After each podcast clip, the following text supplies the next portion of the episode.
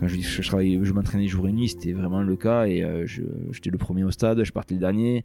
J'allais m'entraîner avec euh, les crabos, parce qu'il y avait euh, Joël Rey qui entraînait les crabos. Donc je demandais qu'ils me prennent pour faire des mêlées avec les crabos. J'étais avec les pros à la section j'allais m'entraîner avec les crabos. Donc imaginez un peu la scène. Mais je faisais tout pour y arriver. Et je lançais, je lançais tous les jours. Mais j'avais pas de, de personne qui me corrigeait. Donc si je lançais mal, je lançais mal. C'était comme ça. Et je m'entraînais comme ça. Vous reconnaissez cette voix? C'est celle d'un homme pour qui rien n'était tracé. Je suis Johan Zuckmeyer et vous écoutez La Cravate, le podcast rugby où on prend le temps de discuter avec des personnalités extraordinaires. C'est un peu une bulle intemporelle où on s'autorise à échanger sur leur parcours unique parsemé de réussites et parfois d'énormes coups durs. Natif d'Air sur Adour, c'est pourtant du côté de Riscle que mon invité grandit et suit son grand frère d'abord au tennis puis au rugby. Fer de lance d'une génération dorée, il est champion de France balandrade et Crabos B avant de prendre son envol dans le club phare du département, le FC Hoche. Jusqu'à leur troisième ligne, il passe talonneur sous la houlette d'Henri Broncan, le sorcier gersois. À l'ouvrage jour et nuit pour progresser au poste, sa carrière décolle réellement lorsqu'il quitte le Gers pour s'engager à la section paloise. Il file par la suite à Castres, à Biarritz puis à Perpignan. Barbarian et International A, il raccroche les crampons avec les pros en 2016 à la suite d'une riche carrière. J'ai la chance d'avoir pu m'entretenir avec Romain Terrain. Suite à sa vie de joueur, Romain est reparti de zéro. Il s'épanouit désormais dans l'entreprise où il officie.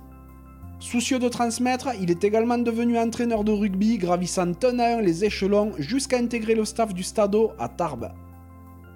Avec les pros le jour, il n'en oublie pour autant pas la base puisque le soir, il est éducateur en école de rugby à quelques kilomètres de là. Très famille et passionné de sport, Romain est quelqu'un de super attachant. J'ai adoré son authenticité et je suis ravi de vous partager notre échange. Si ce podcast vous plaît, n'hésitez pas à le noter 5 sur 5 sur Apple Podcasts, Spotify ou la plateforme de votre choix, à laisser un commentaire sympa et à le partager autour de vous. Ça fait super plaisir et ça aiderait vraiment la cravate à se faire reconnaître. Trêve de bavardage et place à la conversation.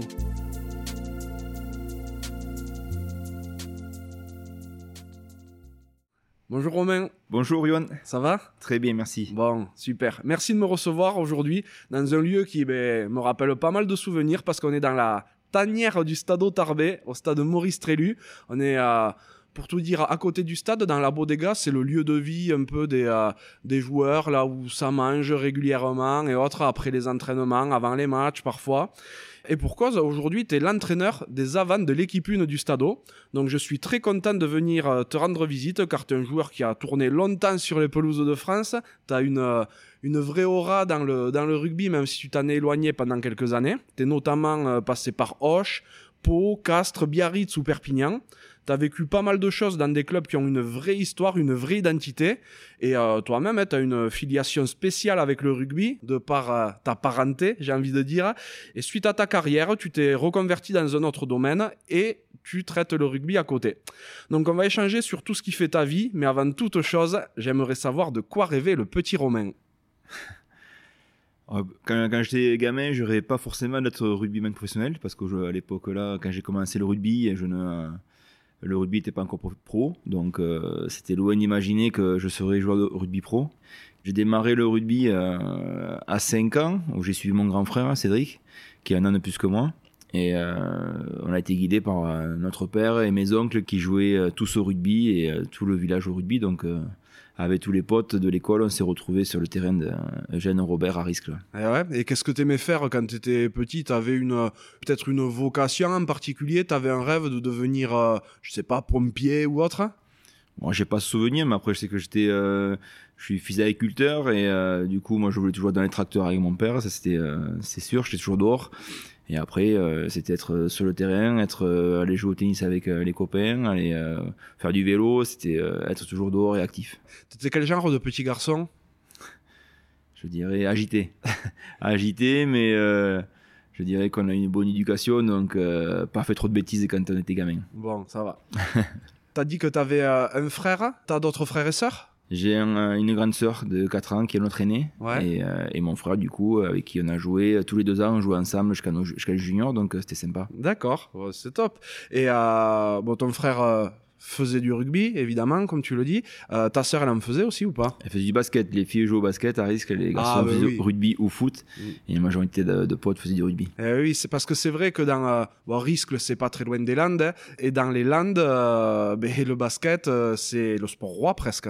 C'est ça. Ouais, tout ce qui est LAN, c'est même pour les garçons, euh, fait partie avec. euh, dans, la chalosse avec le, basket et euh, un gros sport avec le rugby donc euh, mais c'est vrai qu'après au niveau des des sports co en filles euh, dans notre, village c'était le basket qui, euh, qui primait voilà donc après il fallait se déplacer pour faire d'autres activités Oui, tout à fait. J'ai dit que Riscle était à côté des, des Landes, mais pour les auditeurs qui connaîtraient pas forcément le coin, Riscle reste quand même dans le Gers. hein. faut pas faire d'amalgame J'ai j'ai- j'ai bien parce que je sais que le Gersois est très susceptible. Attention je suis né dans les Landes donc à Ah. sur Adour donc Eh euh, oui, oui, tout à fait. Donc, euh, ben, t'es issu d'une famille au rugby oui j'avais euh, j'ai euh, mes tous mes oncles Mhm. donc les frères de mon père et aussi les frères de ma mère D'accord. qui a joué. Donc mon père a joué euh, à l'époque- dans les années 70 à Lourdes, à l'époque du, euh, du Grand Lourdes. Et j'avais mon oncle, le frère de ma mère, Philippe Ribot, qui jouait également en même époque à Mont-de-Marsan. Ok. Donc ils étaient également adversaires. Ils se sont retrouvés après à jouer à Risque tous ensemble. Où euh, Risque après fut, euh, fut la- une grande remontée des séries jusqu'en groupe B. Où euh, ça a été la, la belle aventure euh, à Risque. Là. T'as abordé le, ton papa, hein, donc c'est évidemment Christophe Terrain, fameux troisième ligne du, du FC Lourdes des années 70. hein. Qu'est-ce qu'il devient aujourd'hui? Alors aujourd'hui, il est à la retraite et c'est le maire du village à risque, donc toujours actif euh, au sein des citoyens du village. Bon, mais parfait. Qu'est-ce qu'ils faisaient tes parents quand t'étais petit? Ton papa agriculteur? Mon papa agriculteur et maman était secrétaire dans, pareil, dans un syndicat euh, agricole. Ouais. Voilà, donc euh, il était dans, euh, basé sur risque. Après, mon père était plus une partie, entre guillemets, politique agricole. Il a été pendant 25 ans président du Vadour, une coopérative agricole. Et après, il était président de la GPM, c'est le Maïs de France. Donc, il avait son bureau à Paris. Énormément de déplacements euh, sur Paris. Et après, il avait aussi une fonction dans le blé euh, au niveau européen, donc des voyages à Bruxelles. Il a été, euh, été pas mal occupé euh, pendant toute sa vie euh, professionnelle, très actif, c'est un gros bosseur. Et voilà, donc euh, c'est que euh, il y avait la semaine manque, mais le week-end était là pour nous, pour euh, nous accompagner. Je, je vois. Toujours dans le, dans le monde agricole, quand même. Même si c'est passé après un peu dans le monde politique agricole, C'est resté dans la Le dans monde agricole, l'agriculture. Ouais, ouais. Ouais, ouais. T'as grandi euh, dans une famille qui avait des, des terres, tout ça ou pas? Oui, j'ai euh, mon père déjà avec euh, ils étaient 14 frères et sœurs. Oh Quand ils sont arrivés du nord, ils sont arrivés euh, donc à Risque là, et euh, ils ont pris un domaine. Et après il y avait des terres agricoles et tous les frères ont fait chacun leur ensemble, ont fait leur leur coopérative entre guillemets. Et ils ont bossé ensemble sur différentes activités, que ce soit de l'élevage, que ce soit de, du céréal, que ce soit même il y en a qui sont partis dans les chevaux. Et ils ont tout regroupé ensemble et voilà ils se sont développés. Après chacun a fait son chemin derrière pour euh, pour tracer sa vie. Ok. Maintenant, fini l'activité agricole à la maison? Alors moi au départ, avant que je devienne joueur de rugby, euh, j'avais en tête de rentrer dans le milieu agri- agricole, comme je vous disais au début. Et après, bon, le rugby est arrivé là, donc c'est une chose qui, est passée comme à côté. Et c'est notre cousin avec euh, Sébastien qui a, qui a repris, qui est en train de reprendre toutes les terres des, euh, de la fratrie et voilà. Et qui marche très très bien et qui, qui bosse très très dur. Mais les, les agriculteurs, euh, c'est un pléonasme de dire qu'ils bossent très dur souvent. Voilà. tu commences le rugby à quel âge? J'avais 5 ans. 5 ans parce que j'ai suivi mon frère qui débutait le rugby, donc euh, forcément j'étais toujours assez basque. Quand on y goûte, eh bien, on s'en sort plus. Moi j'étais avec euh, tous mes amis de l'école et on se voyait le dimanche au match euh, de nos parents et on jouait encore au rugby. Et le mercredi on jouait encore au rugby et euh, comme tout le monde dans le village. Et on a eu la chance d'avoir de, dans cette école de rugby de très très bons éducateurs qui étaient des parents, qui, étaient qui aimaient le rugby, qui connaissaient le rugby. Et en plus de ça, ils avaient euh, Gérard Lavantes, qui était le, un peu le, qui le créateur de cette école de rugby à risque là, où tous les joueurs de rugby sont passés entre ses mains. Il avait créé ce, cette rugby familiale et euh, il avait instauré de faire venir des joueurs de la, des seniors régulièrement pour nous entraîner. Donc j'ai eu des entraîneurs qui jouaient euh, en première, qui étaient, euh, qui venaient s'occuper de nous en plus de nos éducateurs. Donc c'était très dynamique, c'était, on rigolait, on rigolait beaucoup quoi.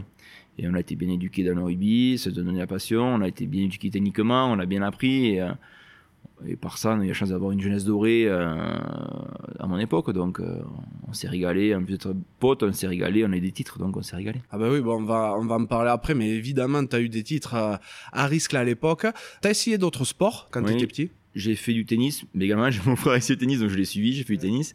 J'en ai fait quelques années, pareil avec, avec Ludovic Courtade et David Bortolucci, mhm. qui jouaient avec moi, qui sont de la même génération et euh, même, même club. Et du coup, on joue tous les trois dans le même club de tennis. Et euh, j'en ai fait un peu. J'étais pas doué, je l'avoue mais ça, ça me plaisait. Et après, grâce à l'UNSS, euh, j'ai fait, euh, j'ai goûté à pas mal de sports, hein, handball, basket, j'ai fait de l'athlétisme, euh, tout ce qu'on pouvait faire, je faisais quoi. Et après, je fais, je suis un passionné de ski, où j'ai commencé très jeune et j'en fais toujours aujourd'hui. Et j'ai initié mes enfants et on en fait tous les cinq avec ma femme et on se régale. Cette année, c'est un petit peu plus compliqué quand même, pour l'instant. en espérant que ça change vite. Ben, en 98, alors que tu es en, en cadet, premier titre c'est ça. Déjà, l'année d'avant, où j'étais cadet première année, on, euh, échoue en. Euh, c'est le, niveau cadet Telière, entre guillemets le KDB. Euh, on échoue en quart de finale contre Bizanos, dans les arrêts de jeu, je dirais. Donc, grosse déception parce que c'est vrai qu'on a eu, que ce soit en, école de rugby ou même à minime, on a eu très très peu de défaites. On est arrivé au niveau cadet où on se qualifie, on arrive en quart de finale et on perd contre Bizanos à Lembey, je me rappelle toujours ce match. Vraiment, on prend un essai, je crois, à la 85e ou 86e. Il faut dire un peu les tensions qu'il y a eu sur ce match. Et l'année d'après, ben, euh, donc seconde année, autre génération, on est champion de France, on perd zéro match de la saison, on gagne euh, Massy en demi-finale et on gagne Bobigny en finale. Et à Bobigny, avec capitaine, c'était Valentin Courant et euh, il y avait Yves Dongui à l'arrière. Donc euh, Valentin Courant qui joue après à Biarritz et euh, avec Yves Dongui on s'est croisé en sélection. Ah oui, et puis euh, tu l'as croisé en top et on s'est croisé quelques fois sur le terrain, oui voilà. Non, c'est une année fabuleuse. Enfin, c'était fabuleux parce qu'on était en, en regroupement, en entente, ça s'appelait l'URBR, l'Union Rivière Basse Rugby, où on joue avec Plaisance et Casino Rivière Basse mhm. et Riscle. Et donc les trois clubs des écoles de rugby jusqu'en junior jouent ensemble. Et euh, dès qu'il y a eu cette fusion, ça a amené beaucoup, euh, de l'effectif, de la qualité, et ça a du coup décuplé ce, niveau de jeu. Et euh, c'est vrai que ça a amené ce premier titre en cadet. On avait les trois villages qui nous ont suivis chaque week-end, chaque phase finale. En plus, on avait Risque qui était en première, qui, était, qui tournait bien en honneur. Et on a eu la chance de faire tous nos matchs de phase finale en, en, lever de rideau de, leur match. On a eu beaucoup de matchs comme ça et euh, c'est qu'on a eu une belle, euh, une belle aventure. Ah, c'était pas des matchs sur terrain neutre Terrain neutre, mais on arrivait à voir les matchs. Ah, c'est énorme.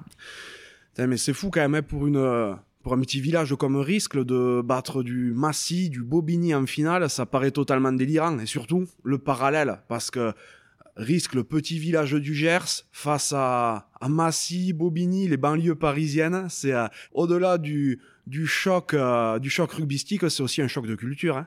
Oui, c'est un choc de culture. Et puis après, on, on connaît tous le, ces clubs-là qui sont très formateurs, où ils ont beaucoup de monde en effectif, ils arrivent à sortir toujours des joueurs. Voilà, puis ça montrait que le travail qui a été fait depuis euh, pas mal d'années euh, à risque au niveau de l'école rugby ben, euh, a été récompensé ce jour-là. Et c'est qu'aujourd'hui, ça reste l'un des, des, plus beaux jours de, de, notre vie quand on se retrouve, on remémore ces moments-là, c'était fabuleux. Ah ben, ça, et puis on s'est pas arrêté là parce que l'année d'après, le club décide d'engager à risque de faire un l'URBR, je dirais, pour pas qu'il y ait de, de, de, de disputes, euh, d'engager une équipe Krabos. Et du coup, on engage. Euh, c'est le problème qu'il y avait, c'est qu'en équipe Krabos, il fallait que c'était que les deux premières années qui jouent. Donc du coup, on avait fait deux équipes. On avait fait une équipe Balandra des Krabos. Et du coup, on a passé une année de fou parce qu'on jouait le samedi, le dimanche. Il fallait doubler les feuilles de match pour oh. faire les effectifs. On a passé des fois, on faisait des échanges de joueurs euh, sur l'autoroute pour pouvoir aller faire l'autre match. c'est une année fabuleuse et au final, euh, malheureusement, les troisième années n'ont pas été récompensées cette année-là parce que euh, tout a été misé sur le, niveau Krabos. Donc à cette époque-là, on démarrait le niveau Krabos par une poule de 4. C'était les brassages. Les deux premiers jouaient en Krabos A et les deux autres c'était été recalés en Krabos B. Et nous on était recalés en Krabos B et on est champion de France en Krabos B avec cette équipe-là. Et donc là cette année je jouais avec mon frère et on est champion de France tous les deux en Crabos B, donc c'était euh, pareil, une aventure de fou. Et euh, ce qui est énorme, c'est qu'en huitième euh, de finale, on bat Lourdes. Oh. En quart de finale, on bat Lannemezan. Et en demi, on bat, on bat Auch. Oh, et en finale, on tombe contre Tulle, qu'on gagne. Donc, ça a été pareil. On avait fait déplacer énormément de personnes. Et c'était pareil. C'est des moments aujourd'hui qui, qui restent gravés dans nos têtes. Et voilà, donc, c'est qu'on a eu de, une jeunesse dorée, je dis. Parce que on a bien profité. L'avantage, c'est que jusqu'en demi-finale, les déplacements, ils étaient pas très loin. C'est ça. les terrains neutres, c'était pas loin. Le monde, le monde venait sans problème. Bon, mais suite à ce titre, en tout cas, tu quittes le club. Et cette année-là, c'est un véritable exode de risque vers euh, le FC Hoche. Oui, c'est ça. Ben, alors, je quitte pas de suite après le titre. Je reste euh, un an de plus euh, à. Euh, je fais un, un an balandrade. Et en fait, j'arrive. Il y avait un, un changement d'âge à ce moment-là. Donc, j'ai, euh, je passe directement en junior troisième année. Et dans ces niveaux euh, fédéral, euh, une fois que tu as fait trois ans de junior, tu partais jouer en senior. Et du coup, on a été euh, nombreux du club à être contactés ou par Mont-de-Marsan, ou par Pau, ou par Auch, ou même Tarbes, pour pouvoir aller faire un réchelle deuxième année. Et euh, du coup, c'est là qu'on est parti. Nous, on est, on est parti à, à 9 de l'URBR euh, jouer à Auch en réchelle. Et c'est que c'est là que pour moi tout a démarré, euh, sans pour autant penser à ce qui pouvait arriver. Quoi. Tu t'es retrouvé à l'internat, non, à Hoche Je me suis retrouvé euh, l'année d'avant, je me suis retrouvé à l'internat à Auch. Mhm. C'est comme ça que j'ai euh, sympathisé avec tous les Occitans. Je m'entraînais avec eux euh, le mercredi. Et après, moi, je rentrais vendredi et m'entraînais avec, euh, avec Riscle. Et euh, c'est comme ça que j'ai sympathisé avec eux. Et après, ils sont venus nous chercher comme ça. Et euh, donc, j'ai fait ma, ma quatrième, ma- mon Réchelle 2. Et en fait, dès l'été, dès l'intersaison, avec Ludovic Courtade et avec euh, David Bortolussi, on, était, euh, on a intégré le, euh, les pros de Hoche. David Bortolussi, est arrivé un an avant avec Broncan. Et là, on se retrouve tous les trois, s'entraîner avec les pros de Hoche. Et euh, j'ai fait tout l'intersaison. Et c'est là que j'ai fait mes, euh, mes premiers matchs en bouclier européen. Euh, J'ai fait mes six premiers matchs alors que Hoche était encore en top 20. Vraiment une première expérience à un niveau au-dessus. quoi. Ah bah oui, ça c'est sûr que c'est au-dessus. Mais ce qui est drôle, c'est que cette première saison, tu ne joues pas au poste qui t'a rendu célèbre par la suite, parce que t'étais 8. Ouais, alors en Réchelle, je jouais 8 et après, en, avec la première, je jouais 3 miel. Et c'est un poste que j'ai gardé un moment, notamment sur mes deux premières saisons. Quand on se retrouvait en Pro D2, euh, je jouais 3 miel. Et euh, c'est que j'ai évolué euh, après qu'à ce poste-là. Et, après, il y a eu un changement de poste au cours de mes trois saisons sur Roche. Hein, comment ça se fait que tu passes de, troisième ligne à talon Alors je fais ma troisième saison, on est encore en Pro D2 à Auch. Il y a Henri Broncan qui, euh, pendant l'intersaison, qui vient me voir et qui me dit que si je veux jouer au niveau par rapport à, à mon gabarit, par rapport à, à mes qualités et mes défauts, euh, qu'il faudrait que je joue talonneur pour pouvoir jouer à ce niveau. Donc euh, c'était une douche froide, ou c'est une chose que je pensais euh, vraiment pas faire, ou jouer. Donc je n'avais pas la volonté au départ. Voilà, donc il m'a mis un peu comme... euh, pour apprendre comme sparring partner au niveau, au niveau des mêlées et en touche. Voilà, donc ça a été, euh, ça a été compliqué au début. J'évoluais en espoir, je jouais en talonneur et après, euh, au cours de, des matchs, comme Sandou Surascu, qui était mon entraîneur euh, et copain, parce qu'on avait joué ensemble, je lui demandais de me faire passer en fin de match troisième ligne parce que je m'y régalais un peu plus au départ. Voilà. C'est incroyable. Et tu passes quand même tard parce qu'on en voit hein, des, des conversions de troisième ligne à, talonneur. C'est euh, ben, c'est même relativement fréquent hein, dans, le, dans le rugby moderne. Euh, mais à 20 ans, c'est tard. Oui, à 20 ans, c'est tard et euh, surtout avec le recul, il n'y avait pas tous ces entraîneurs de, au poste ou entraîneurs de ligne. Donc, moi, je suis passé talonneur, mais j'avais pas de. J'avais pas d'a- d'apprentissage par euh, quelqu'un qui s'y connaissait euh, pour apprendre. Euh, Aujourd'hui, euh, on vous demande de, de lancer, on va vous trouver un, un, quelqu'un- un entraîneur de lancer, on va vous apprendre à la mêler avec un pilier, on va vous apprendre les postures et techniques. C'est choses qui se faisaient pas avant, on apprenait sur le terrain ou sur les matchs. Tu étais dans les sélections nationales jeunes Non, j'ai jamais. J'avais fait des sélections de comité Mhm. avec le comité en Bigorre où j'avais fait les. euh, on avait fait les TADI euh, en première année, deuxième année. On a eu été champion de France en TADI avec euh, la même génération hein, au final. Euh, voilà, mais après j'ai jamais été sélectionné. Euh, j'ai pas fait non plus de sport-études. euh, Aujourd'hui l'épaule. Euh, j'ai pas fait tout ça, donc euh, je suis passé au travers euh, tout, tout ce système-là. Tu étais capitaine, non, dans les équipes jeunes? Oui, alors quand j'étais seconde année, euh, ça arrivait que je sois capitaine. Quand je suis arrivé en Réchelle, j'ai été capitaine en Réchelle à Auch. Euh, donc oui, j'ai souvent euh, ce rôle-là de capitaine. Mais euh, ça, c'est... je sais pas comment ça m'est venu, mais tout jeune déjà, quand j'étais sur risque, ou quand mon père jouait, ou quand il a entraîné, j'étais toujours avec lui. Donc j'étais que ce soit en déplacement ou à risque. là, j'allais voir, euh, j'allais voir les joueurs dans les vestiaires, donc j'ai vu des choses dans les vestiaires ou entendu des choses dans les vestiaires qui ont fait qu'on qui ont eu un petit déclic sur moi, c'est sûr.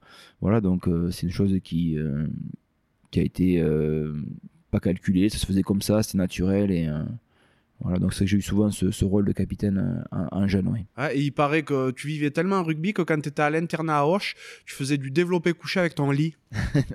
non, ça c'est ça c'est des bêtises. c'est pas vrai. ça c'est des bêtises. J'ai jamais fait comme ça, mais c'est quoi On s'entraînait comme on pouvait. Déjà à risque, on n'avait pas de, salle euh, cerise, donc on s'entraînait comme euh, comme on pouvait. Je mettais, j'essayais d'être d'être prêt physiquement, surtout quand j'arrivais à Hoche.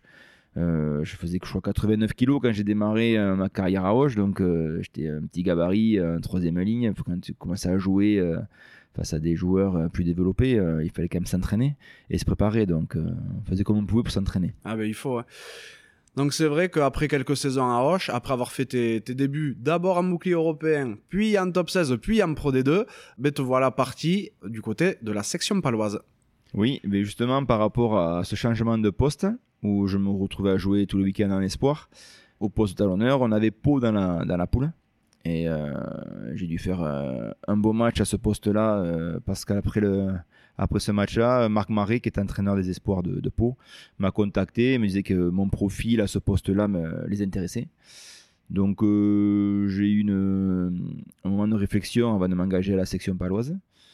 Euh, je jouais plus à Hoche en première, j'étais un peu bloqué par rapport à ce nouveau poste où j'avais pas le niveau euh, clairement. Du coup, je me suis, euh, j'avais Florence qui, qui évoluait en Fédéral 1 qui m'avait contacté, mais moi je voulais revenir à risque avec, mes, potes. Du coup, j'ai discuté avec Lionel Terré, qui a été, qui a fait partie de ces éducateurs qui intervenaient durant toute notre jeunesse, qui a suivi mes débuts et qui a été de très bons conseils toute ma carrière. Et du coup, je l'ai appelé par rapport à ce choix-là. Et euh, il m'a dit écoute, vas-y, fonce, t'as rien, à, rien à perdre, tente ta chance à la section, et puis, euh, puis après, tu, verras bien. Hein. Donc j'ai fait ce choix-là de partir à la section. Et tout comme moche, euh, c'est ça, je me suis retrouvé euh, de suite avec le groupe pro. Alors moi, j'avais pas de contrat espoir, j'avais rien, j'avais juste un défraiement. Et je me suis retrouvé avec le groupe pro parce qu'il manquait d'effectifs à ce poste-là, talonneur moi, je le rappelle, j'ai aucune expérience et je suis, euh, entre guillemets, catastrophique à ce poste. Mais par contre, j'avais la, volonté d'y arriver et je m'entraînais, mais euh, c'est pas dire jour et nuit, pour progresser et pour y, arriver. Donc, euh, j'avais annoncé à mon père écoute, papa, j'attends, j'attaque un an de fou, j'arrête les études. Et je lui ai dit que je tentais ma chance à fond pendant un an si ça marche, tant mieux. Si ça marche pas, je reviendrai à risque et je reprendrai les terrains. Voilà, c'était un peu le, discours qu'on avait eu. Et ils avaient accepté, donc j'ai euh, tout mis de mon côté pour, euh, pour réussir cette année à Pau. Et euh, après, ça a donné ce que ça a donné. Eh, c'était une autre époque. Hein. Là, on parle des années 2003-2004. comment ils ont réagi, tes parents, quand tu leur as dit que tu arrêtais les études?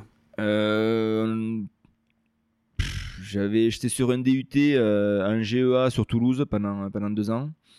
Euh, que je n'avais pas terminé. Il fallait que je termine sur Tarbes, sauf que ça correspondait pas avec l'aménagement d'horaire que j'avais sur Toulouse. Donc euh, il fallait que je reparte sur autre chose. Je ne voyais pas repartir sur, euh, sur autre chose parce que je n'étais pas non plus la tête sur, sur les études. Surtout, j'avais pas trop d'objectifs en tête. Donc ils l'ont ils compris, hein, surtout quand j'ai dit que derrière j'avais la sécurité derrière s'il y avait un souci de, de, reprendre une formation et reprendre le travail sur les terrains. Donc euh, ils l'ont ils ont, ils ont accepté. Voilà. Et après ça a été un, gros travail de mon côté où euh, quand je, je, travaillais, je m'entraînais jour et nuit, c'était, euh, c'était vraiment le cas. Et euh, j'étais le premier au stade, je partais le dernier. J'allais m'entraîner avec euh, les Crabos, parce qu'il y avait Joël Rey qui entraînait les Crabos. je demandais qu'ils me prennent pour faire des mêlées avec les Crabos. J'étais avec les pros à la section et j'allais m'entraîner avec les Crabos. Donc imaginez un peu la scène. Mais je faisais tout pour y arriver. Quoi. Et je lançais, je lançais tous les jours. Mais j'avais pas de, de personne qui me corrigeait. Donc si je lançais mal, je lançais mal. C'était comme ça. Et je m'entraînais comme ça. Ah, mais en tout cas, tu lançais beaucoup. Et, et, plus tu répètes, même si c'est pas super bien fait, mais plus tu progresses. C'est ça.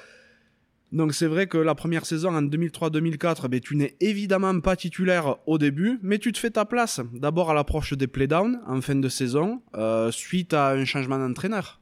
C'est ça, la section est un peu dans le dur pour les qualifs. Euh, il y a une défaite euh, contre Castres euh, au Hameau. Mhm. Et du coup, il y a hum, Frédéric Torossian qui était l'entraîneur qui est remercié. Et ils font appel à Laurent Rodriguez qui était à ce moment-là à La Réunion, donc qui, qui débarque sur le continent pour, pour entraîner la section paloise. Et quand il arrive, on avait une trêve de, de 15 jours. Et on va faire un match amical à Perpignan. Et Marius Tinkou, qui était le talonneur de la section, était blessé. Du coup, il me met titulaire au talon à ce match-là face à Cognac et face, au pack de catalan, euh, j'avais souffert en mêlée. Je crois que j'avais dû toucher euh, une fois sur trois mon, euh, sauteur en touche. Et voilà, donc ça a été un match un peu laborieux sur le poste, mais après je m'étais envoyé. La semaine d'après, Laurent Rodriguez annonce l'équipe de départ pour aller jouer au Stade français pour la qualif en playoff. Il annonce l'équipe le, mardi. Et il m'annonce mon nom en troisième ligne avec Peyosom et Emmanuel Ariardoki. Donc j'étais vraiment surpris. Et en fait, il s'avère que j'avais fait, je crois, euh, entre 20 et 25 plaquages à Perpignan et que j'avais tout donné et que ça m'avait permis de, pouvoir jouer ce match euh, au Stade français. À l'époque, il n'y avait pas beaucoup de matchs télévisés. Et c'était un, vendredi soir sur Canal Plus euh, Sport, donc, ou Sport Plus au moment-là. Et c'était mon premier match vraiment en top 14. Et, et après, j'ai pas, j'ai pas quitté l'équipe. Donc, euh, j'ai fait toute la fin de saison, même si on se qualifie pas en, en, play, en playoff. J'ai fait tous les playdowns en troisième ligne, j'ai fait tous les matchs. Et euh, d'ailleurs, j'ai eu mon premier contrat pro à, la sortie de cette saison. Donc, euh, le pari était gagné. Et c'était bien la peine de t'entraîner toute la saison à talon pour la finir troisième ligne. Donc 2004-2005, ben, hein, c'est vraiment là que tu te fixes définitivement au talon et que tu commences à te faire ta place. Tu fais plus d'une vingtaine de matchs en étant souvent titulaire. Tu es toujours en concurrence avec Marius Tinkou Oui, on joue tous les deux et Marius a été vraiment une, euh, une aide précieuse pour moi. J'ai beaucoup appris à ses côtés. Euh, Marius est une personne euh, très très calme, très posée. très attachante et il m'a beaucoup apporté, beaucoup appris. On était dans une concurrence saine, mais moi j'avais la fougue de vouloir jouer tous les matchs, même quand j'étais remplaçant, alors que lui était au-dessus, euh, soit physiquement, techniquement et à un niveau au-dessus. Je ne comprenais pas que ce soit lui qui joue. J'avais cette rage-là. J'avais l'œil noir, comme, euh, comme je dis souvent.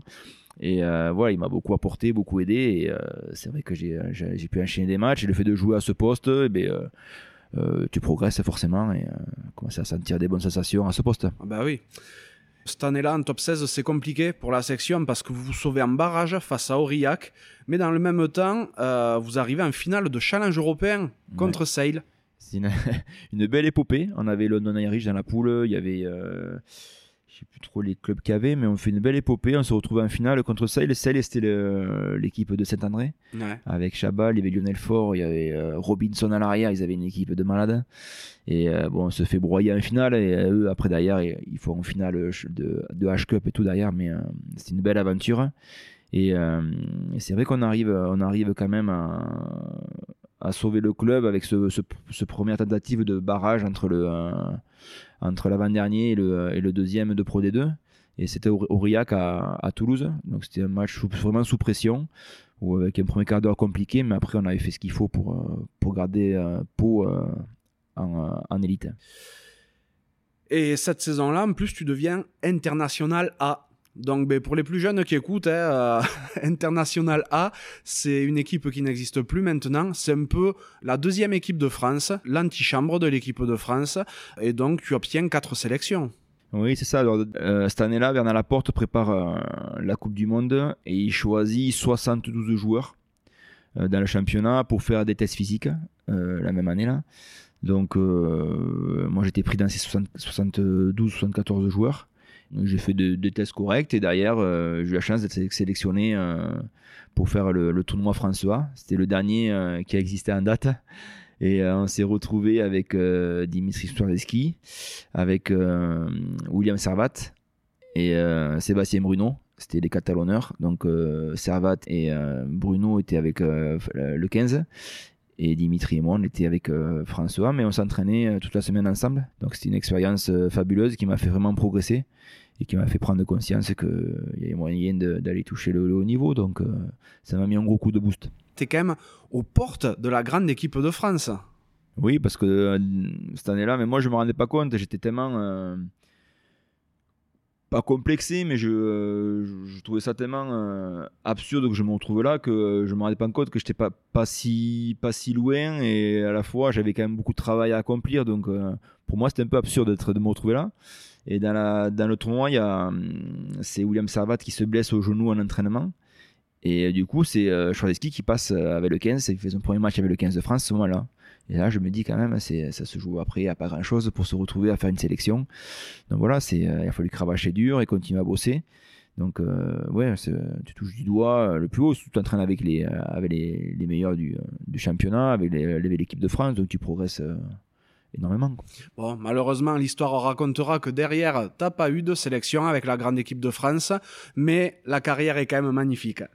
En 2005-2006, à nouveau, ouais, tu fais une très belle saison avec la section paloise à titre perso, mais collectivement, ben, c'est très compliqué. Vous luttez avec Bayonne pour ne pas descendre, et lors de la dernière journée, ben, la pièce tombe du mauvais côté, et vous descendez en Pro D2.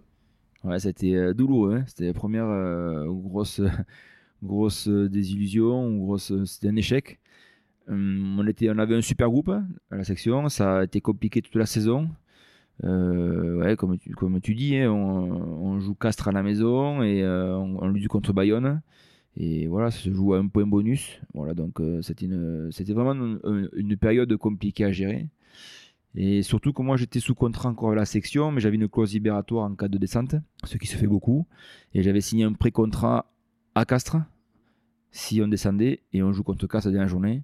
Et moi, ce qui était le plus dur, c'est que le lundi, je me retrouve à Castres pour aller faire les tests médicaux et tests physiques. Et euh, ça avait été une période vraiment compliquée euh, à gérer, je te l'avoue. Et, euh, mais bon, ça fait partie de. Moi, j'avais fait le choix de rester à ce niveau en top 14, de donner toute ma chance à, y rester. Quoi.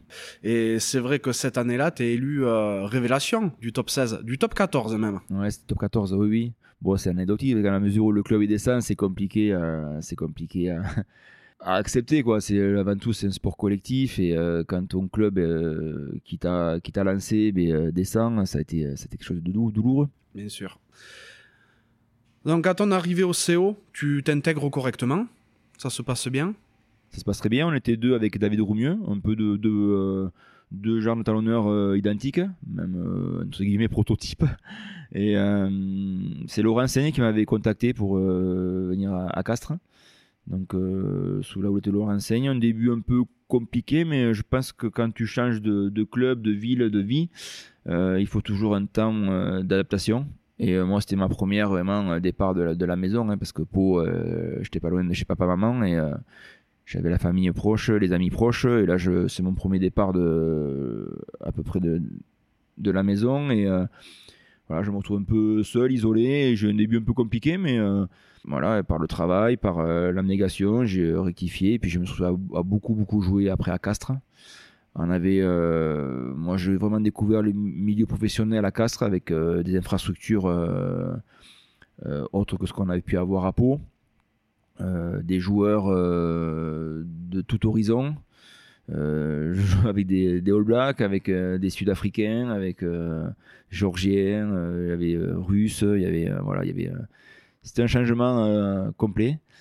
Et euh, voilà, ça m'a permis aussi de découvrir autre chose. Et pareil, ça m'a permis aussi de, de me construire, d'être dans l'inconfort et de me construire et pour la suite. Ah ben ça, c'est certain parce que j'ai vu une photo qui, euh, qui tourne où tu es au talon. À gauche, tu as Huft et à droite, tu as Kiss Muse. Ouais, ce que je disais. On avait, les deux blacks. Quoi. Et derrière, j'avais, on avait souvent, il y avait Capo Ortega, Uruguayen, il y avait euh, Pascal Papé Unale, Karim Ghezal. Ah, c'est épais. on, avait, euh, on avait une équipe cette année-là. Et, ça n'a pas pris. C'est dommage, des fois, il faut pas grand-chose. Enfin, ça se joue pas grand-chose, mais il y avait une équipe de, de fous et ça n'a pas pris. Il y a beaucoup d'arrivées à, un instant. Il y a eu voilà, quand il y a des, tensions dans, un groupe, après c'est compliqué de, fonctionner sur le terrain. Et c'est vrai parce que vous luttez pour le maintien, vous terminez 11e du top 14 cette année-là, pas loin de la, de la zone euh, rouge. Et, euh, mais bon, toi tu joues quand même une trentaine de matchs, tu, te fais très très bien ta place. On tourne beaucoup avec David Roumieux, euh, pareil, c'est une défaite contre Bourgoin à Bourgoin. Euh, c'est Laurent Seigne du coup qui, est remercié. Et euh, c'est Ricardo qui, euh, qui, prend les commandes et qui a tout, qui a essayé de travailler beaucoup sur l'humain et ça a fonctionné sur la fin de saison. Il m'a même mis capitaine sur, sur des matchs sur la fin de saison.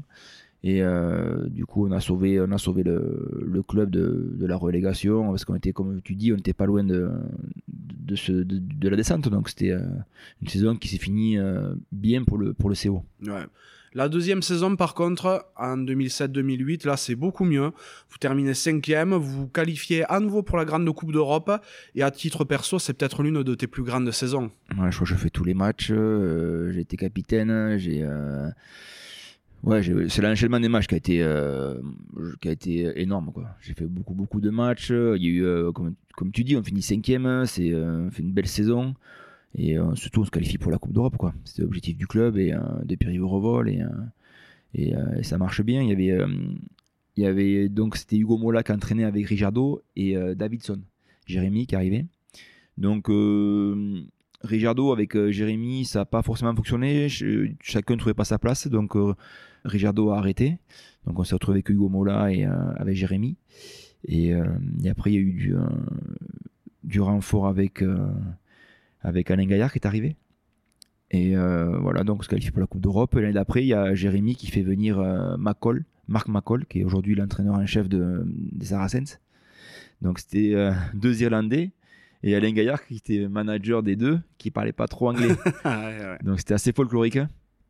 Et ça a été compliqué parce que forcément, déjà entre le staff, c'était compliqué de se faire comprendre.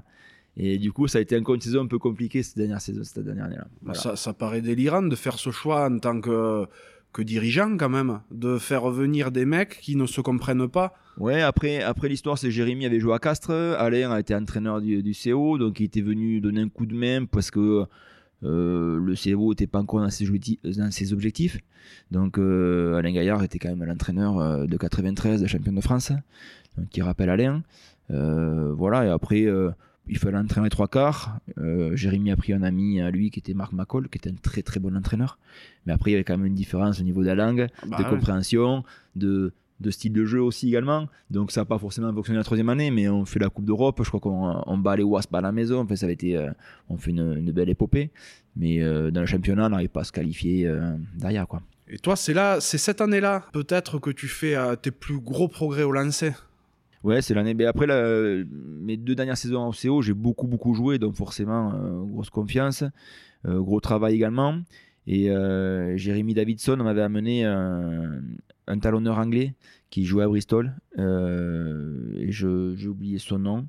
Et c'est la première fois à Castres où je travaillais spécifiquement mon geste et qui m'a corrigé mon geste. Et à partir de là, tout a changé pour moi. Et forcément, après, quand tu c'est comme un golfeur, hein, s'il tape pas bien, s'il n'a pas un bon swing, il peut travailler tant qu'il veut, il n'enverra pas la balle euh, là où il souhaite.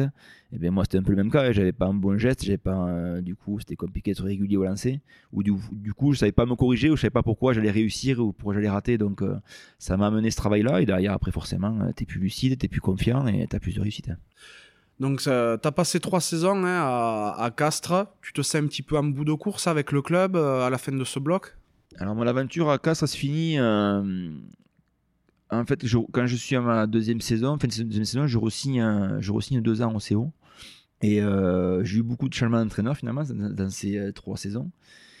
Et j'ai une clause morale avec Pierre-Yves Revol, parce que j'avais demandé, moi, sur le contrat, marqué que s'il y avait un changement d'entraîneur et beaucoup de départs de joueurs, que je puisse être libre de partir.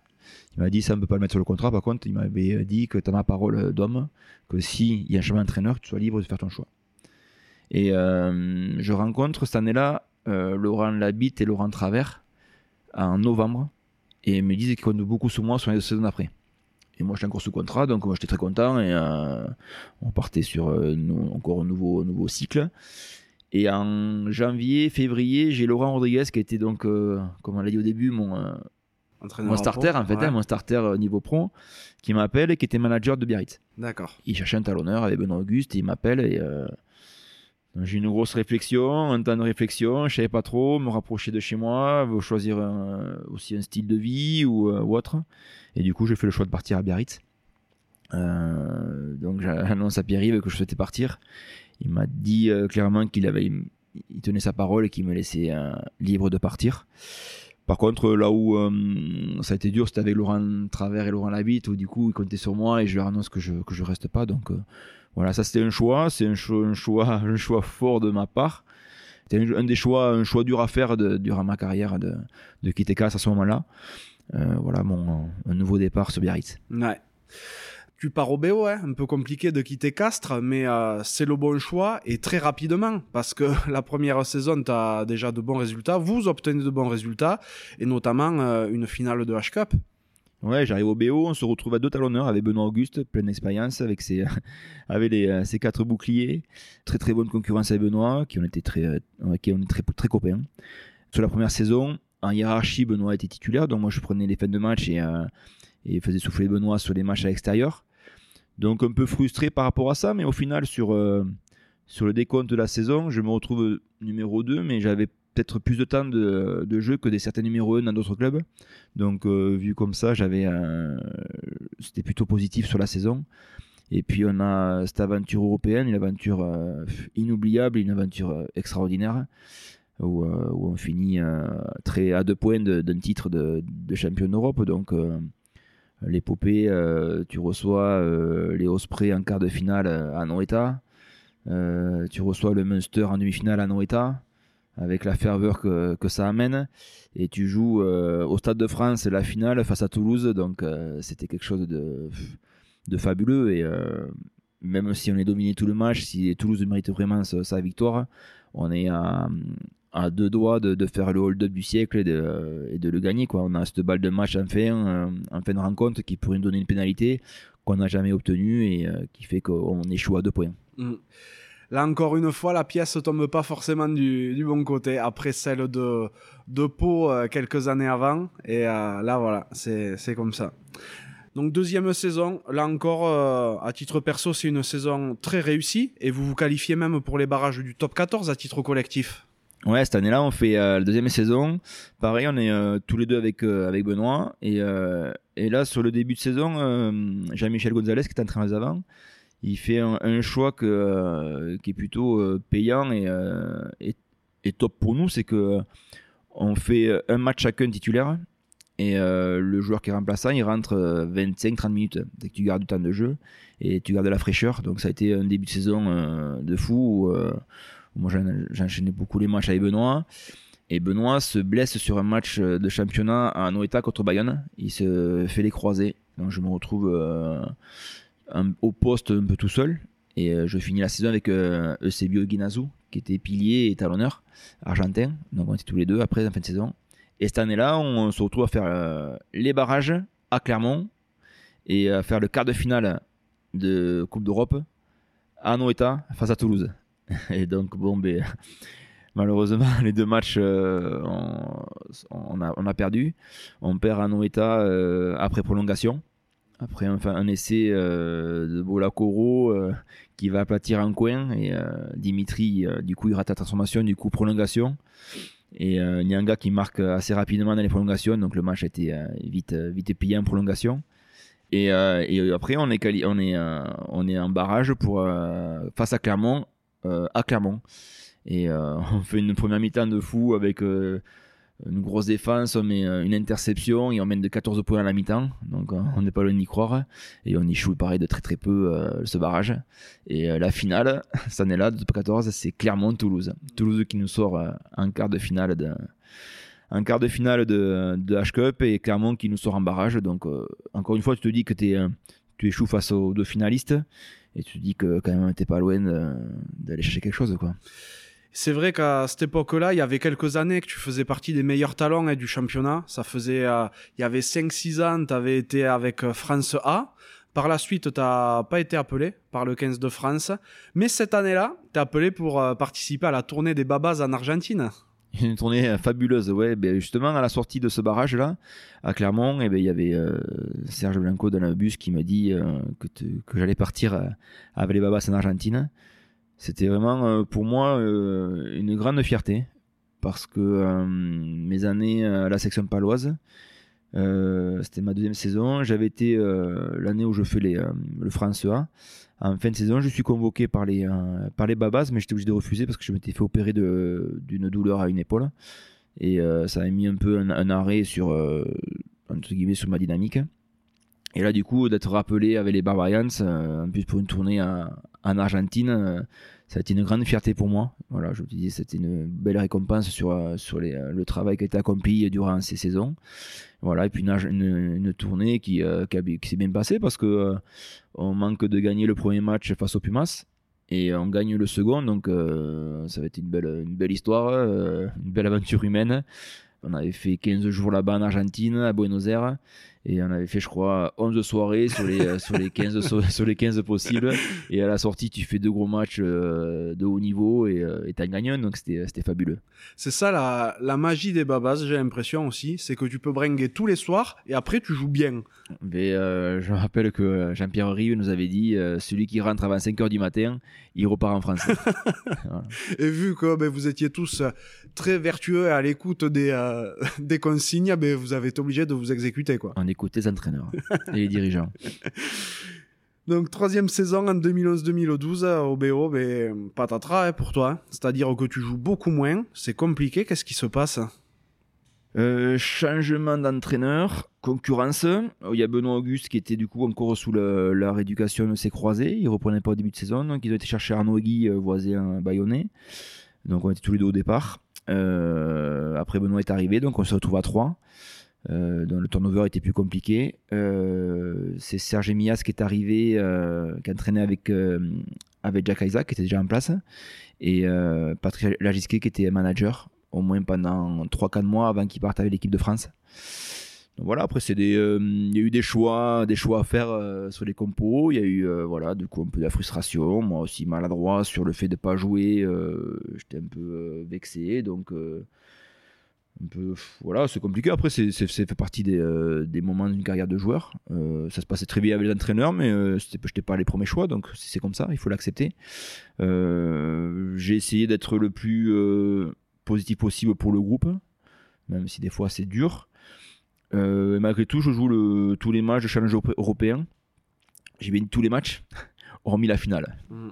Voilà, cette année-là, on joue, on est championne du bouclier européen face à Toulon, à Londres. Et euh, c'était douloureux parce que euh, j'étais, je crois, même capitaine en quart de finale. Et euh, je joue tous les matchs en fait, du bouquet européen avec un groupe pour faire tourner un peu. Parce qu'en championnat, on n'était pas non plus les mieux classés. Donc il fallait faire, un peu de, faire un peu de fraîcheur. Et on arrive à, se qualifier, à faire la demi et se retrouver en finale. Et le plus dur, c'est qu'en plus de ne pas, avoir été, pas avoir été dans le groupe pour ce finale, j'ai même pas été, on était six joueurs à pas être parti euh, avec le groupe parce qu'il fallait laisser, laisser, la place dans l'avion pour les partenaires. Et euh, pour vous dire, ma femme est partie avec les, femmes de joueurs, comme les billets euh, étaient réservés. Et moi, je suis resté à Biarritz regarder le match. Ça avait été, ça avait été un, moment particulièrement difficile. Donc ça avait, ça avait stoppé un peu le, ça avait stoppé un peu l'aventure biarrote.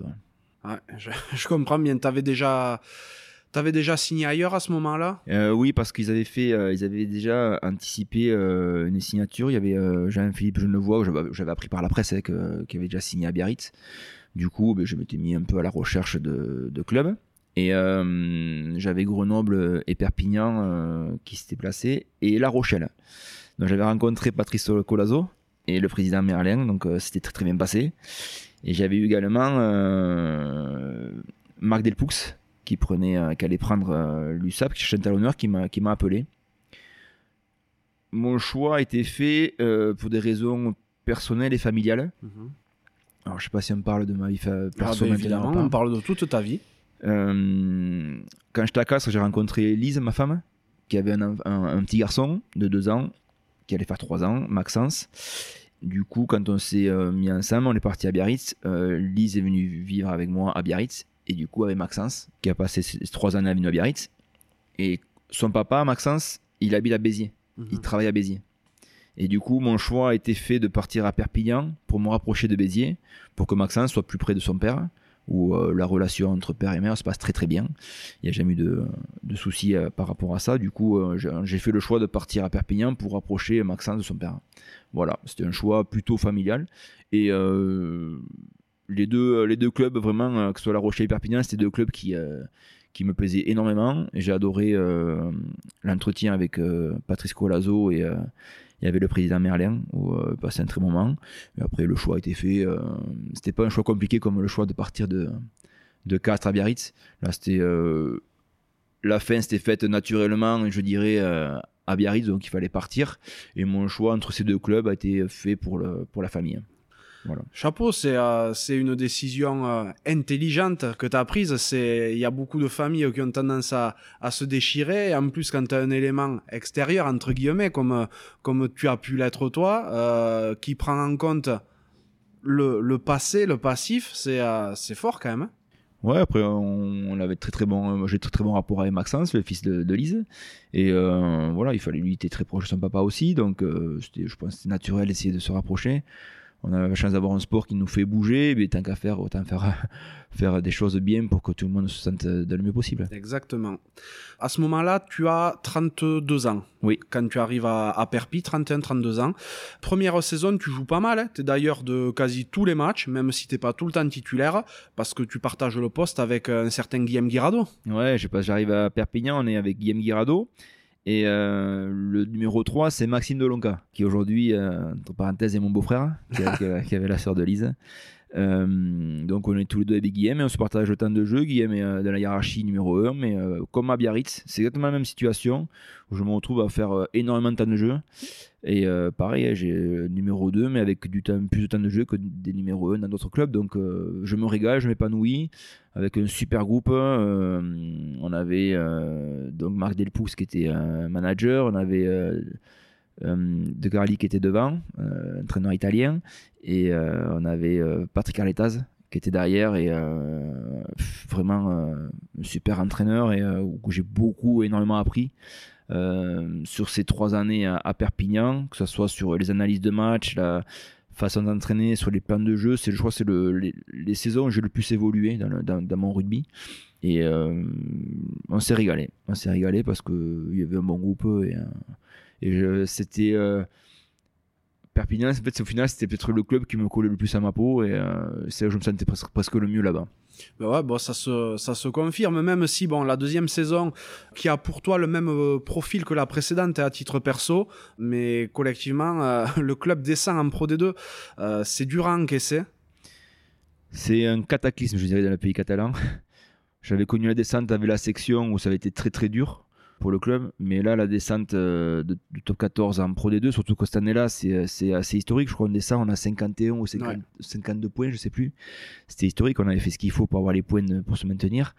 Et ça se joue à la dernière journée, et euh, c'était euh, un, un truc de fou. Quoi. On descend, face à- on fait un gros match en plus à Clermont. Et on n'est pas loin même de gagner. Et, euh, et au final, euh, un essai euh, d'Oyonax à Brive nous, euh, nous, nous, nous, tue. Quoi. Donc, euh, ça avait été mais, euh, un bouleversement. Même le retour de Clermont le bus, ça avait été euh, quelque chose de, fou. C'est qu'il y avait beaucoup de joueurs qui étaient euh, internationaux. Donc, ces joueurs-là, il fallait qu'ils restent en top 14. Il y avait que ce soit des étrangers ou français. Et bah, après, nous, on était plus en train de se dire, allez, qui c'est qui reste? Il faut qu'on se fasse un petit groupe. Donc, on est quelques joueurs. Moi, j'avais aucune intention de bouger dans tous les cas. Que ce soit top 14 ou Pro D2, je comptais rester à Perpignan. Et je m'y sentais tellement bien que ça me dérangeait pas, loin de là, de jouer en Pro D2. Je connaissais le, le championnat, il n'y avait pas de problème pour ça. Et on a un petit groupe, du coup, de, entre guillemets, d'anciens à, à rester là. Et euh, ça a été euh, par la suite une, peut-être une de mes plus belles saisons en Pro D2 euh, avec Perpignan. Ah ben, première saison en Pro D2, euh, ben, t'arrêtes pas de jouer. C'est-à-dire que euh, tu fais 25 matchs pour 20 titularisations en euh, 2014-2015. T'es euh, un des tauliers de l'équipe. Ouais, on était avec, euh, Guillaume, Villas- Guillaume Villaseca qui était le, euh, capitaine. Il y avait euh, Jean-Pierre Pérez, emblématique euh, troisième ligne de, l'USAP, qui était resté là. Il y avait donc il y avait moi devant qui était, resté. Il y avait euh, David Marty qui était resté. Il y avait euh, Geoffrey Michel. Bon, il y avait un petit groupe là de entre guillemets d'anciens pour, faire ce socle. Et après avec ça, on s'est retrouvé avec des, euh, des, des espoirs, des jeunes qu'ils soient du club ou euh, de tous les autres clubs de France. Ils avaient fait un recrutement presque des meilleurs espoirs qui jouaient pas dans les clubs où ils étaient. Et on s'est retrouvé avec, avec une équipe très très jeune. Et moi, c'était c'était génial parce qu'il y avait une super ambiance. C'était le début d'Enzo Forletta, qui n'avait pas fait un seul match, qui jouait presque était même pas remplaçant en espoir des fois l'année d'avant. Il s'est retrouvé euh, dans le groupe. Dans Zucoin, qui démarrait avec nous. Enfin, il y avait des, tous ces jeunes-là. Carl Château, qui est arrivé la saison d'avant, qui s'est épanoui. Il y avait euh, ben, tout le groupe en fait, qui ont été champions de France avec, euh, avec Perpignan en Pro D2 deux fois en suivant. Hein.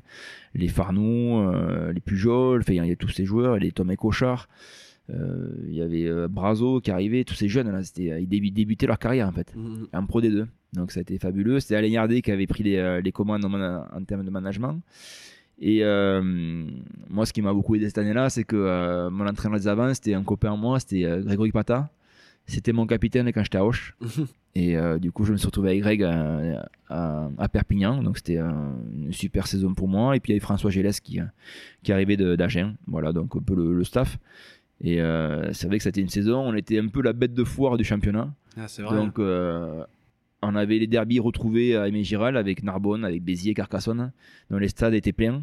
Et quand on allait à l'extérieur, les stades étaient pleins aussi parce qu'on était l'équipe qui descendait de euh, top 14 et en plus c'était Perpignan, donc euh, les gens venaient voir l'USAP. Et euh, c'était une année fabuleuse. Et puis on va chercher ce qualif à, à la dernière journée pour pouvoir recevoir la demi-finale à, Aimé Giral. Et moi, c'est le plus gros match, le plus gros match que j'ai pu apprécier à, à Aimé Giral le stade, comment il était comme, c'était un truc de, un truc de malade. J'ai connu euh, Aimé Giral plein pour mon premier match euh, arrivé à Perpignan, c'était euh, Perpignan-Toulon, le gros Toulon, champion d'Europe. Donc le stade était plein et le, c'était demi-finale où les travées, mais il n'y avait même pas la place de passer un joueur. Il y avait la foule qui s'ouvrait pour faire des vagues pour nous laisser passer. C'était pas la peine de s'échauffer, on était prêt pour jouer là. tu m'étonnes. Et euh, mais c'est vrai que cette saison-là, vous arrivez en demi-finale et euh, vous perdez à la différence d'essai contre Agen. C'est incroyable. Donc j'ai l'impression que c'est un peu une, une constante chez toi, les trucs qui se jouent à quasi rien, tu vois. C'est ça. Et, euh, et, le plus fou, c'est que Agen, le week-end suivant, il gagne 16-15 en finale pour remonter en top 14. Ouais, face Donc, à Ouais. ouais. complètement. Ouais, cette demi-finale, elle est folle parce que euh, tu as l'impression de, de, maîtriser ton match et de le dominer. Et euh, tu te retrouves sur la ligne à marquer un essai. Et tu te fais arracher le ballon sur, le, sur la ligne d'essai au moment de marquer. Et tu prends un contre avec les, les, canadiennes de, de 100 mètres. Et tu prends cet essai qui, euh, qui amène à l'égalisation. Et après, après euh, pour les prolongations, on reste à match nul et le nombre d'essais fait la différence. C'est un match fou, hein mais bon, après, ça fait partie du sport, c'est comme ça. Et c'est que ce qui me manque euh, sur ma carrière, ça sera plutôt euh, plus un titre au final qu'une sélection avec, avec le 15. Mais c'est ça s'est joué à tellement peu de choses que voilà. Mais après, comme je dis, j'ai aucun regret, tout sera refaire. C'est sûr qu'il y a des choses que je changerai pour avoir ce titre, mais mais euh, je me suis tellement régalé de ma, durant ma carrière sportive que euh, j'ai tellement pris de, plaisir, même si ça a été dur par moments, que euh, je le referai avec plaisir. Donc la saison 2015-2016, ton corps il commence à dire stop un petit peu. Il a, il, a un peu plus de mal à encaisser les chocs. Ouais, j'arrive. Au final, ça, aurait été ma dernière saison du coup, sans, sans, que je le sache. Premier match amical contre, je crois que c'était Aix-en-Provence, ou je sais plus contre qui on joue en amical. Et euh, je prends un plaquage à l'épaule dans la, cuisse, et ça me fait une hyper extension. Et euh, sur le coup, je me déchire le mollet. Mon genou n'a rien eu. Euh, j'étais le premier match de la saison hein, en amical et j'étais capitaine. Je me déchire le mollet, donc ça fait, je crois, deux mois, deux ou trois mois d'arrêt. Et donc voilà, c'est ma première blessure vraiment déjà de musculaire de, de ma carrière. Et euh, je me rappelle, on reprend, euh, je reprends ma, la saison euh, à Bourgoin, il neigeait et tout, il faisait froid, pas possible. je reprends et je rentre à la mi-temps. Et je finis le match. Et j'étais à côté de Jean-Pierre Pérez, je lui dis, je crois que je me suis pété le pied, je crois. Et effectivement, là, je fais une radio le, lendemain, je me fais une fracture du pied sur un, sur un choc. Donc je repars pour deux mois ou trois mois et je reprends la saison en janvier, donc j'avais manqué la demi-saison. Euh, entre-temps, euh, début de saison un peu compliqué. Grégory Pata se fait, euh, se fait remercier. Philippe Benetton arrive avec François Gélès, avec Perry Frachoteur commence à intégrer le staff et à, être, s'occuper de la mêlée. Donc un petit, un petit changement dans le, dans le staff.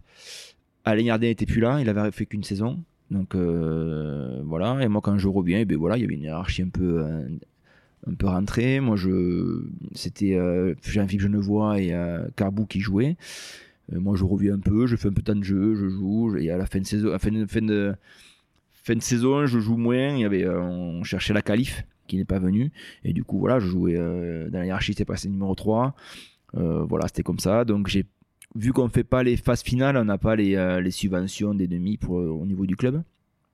Et moi, j'avais quand même un contrat entre des deux qui, comme je les ai descendu top 14, qui avait été signé euh, avant, donc qui ne pouvaient pas me renouveler à ce prix-là.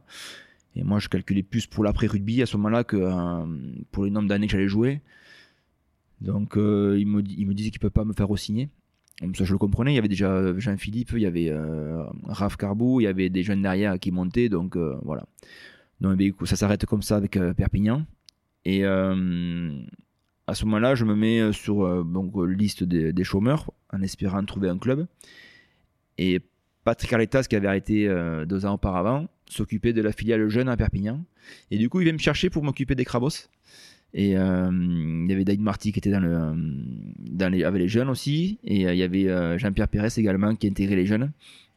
Donc je me suis occupé des, Crabos pendant, six mois avant de passer à ma reconversion. Ah, tu, tu n'y pensais pas du tout encore à ta reconversion? Non, mais en fait, euh, ce qui se passe, c'est que moi, je reste à Perpignan, mais euh, ma femme trouve pas de travail. Et euh, moi, je suis au chômage de rugby, donc je sais pas ce que je vais faire.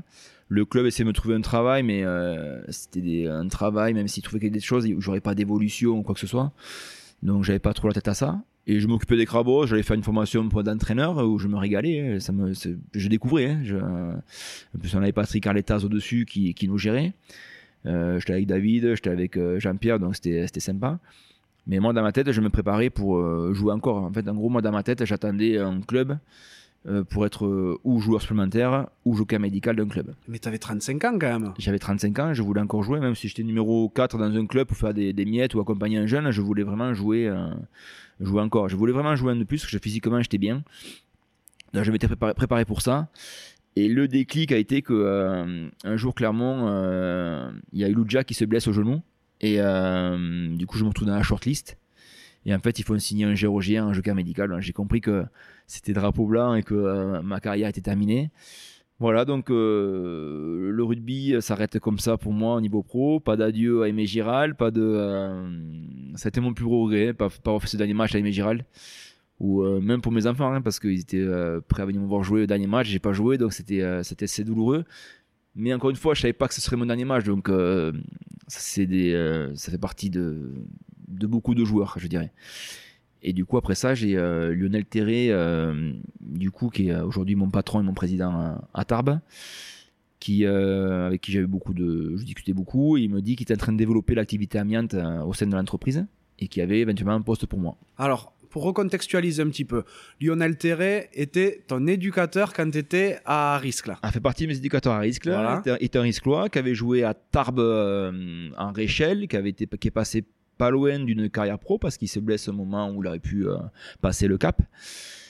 Il se retrouve après ça, euh, après les Réchelles, à partir jouer à Clamart, région parisienne, où le président avait une grosse entreprise de travaux publics. Donc lui, comme il ne pouvait pas, pouvait pas vivre du rugby, il a travaillé dans l'entreprise de, de son, de son président.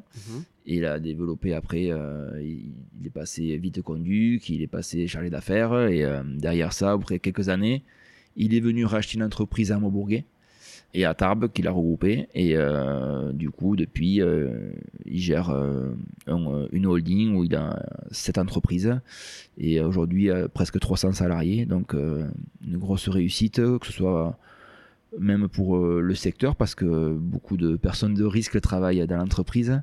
Euh, voilà, et puis moi, il m'a permis de, me lancer dans, dans la vie active après le rugby. Donc effectivement, euh, magnifique réussite, surtout dans un, dans un secteur un petit peu sinistré hein, économiquement, j'entends, qu'est euh, le 65, le 32, enfin le- les Hautes-Pyrénées et le Gers. C'est pas évident de, de réussir de, de belles entreprises comme il l'a fait. Donc Lionel Terré a récupéré la présidence du Stadeau il y a une petite dizaine d'années, je crois maintenant. Un peu moins. Ouais. Un peu moins. Ouais, quel- euh, que- quelques années. Et, euh, et donc, il t'a appelé au, au départ donc pour travailler dans une de ces entreprises. C'est ça. Au début, c'est pour euh, travailler chez Akini, entreprise Akini, qui est une boîte de travaux publics. et il développait l'activité de désamiantage et de démolition. Donc, moi, je suis, arrivé, il m'a fait faire une formation de chef de chantier pour le désamiantage. Et du coup, après avoir eu ma formation, euh, j'étais pendant euh, un an, j'étais opérateur avec un, chef au-dessus pour apprendre euh, les techniques et connaître un peu toutes les ficelles dans, ce dans, ces travaux. Et après ça, j'ai eu mon équipe pendant un an. Moi, j'étais chef de chantier avec mon équipe et on faisait les, les travaux, enfin les, chantiers qu'on nous donnait, on faisait les travaux. Et au bout de ces deux ans, il m'a créé un poste de technico-commercial euh, dans l'idée d'aller chercher des, marchés privés. Voilà. Donc euh, j'ai passé, pareil encore une fois, j'ai passé, euh, j'ai passé 4-5 mois où c'est très très compliqué parce que j'ai pas du tout la fibre. Pour moi, j'avais pas la fibre commerciale, j'avais pas de technique, pas de formation et c'est un peu, il m'a lâché là-dedans et puis nos limites quoi. Il fallait chercher du, du boulot pour l'entreprise. Et aujourd'hui, c'est un secteur où, où, je me régale, où j'ai vite compris comment fonctionnaient les relations humaines. Et encore une fois, c'est une chose où le rugby, en second temps, je dis bien, pas, premier contact, en second temps, euh, t'aide à, conclure des marchés ou avoir euh, des contacts avec les, avec les clients plus faciles.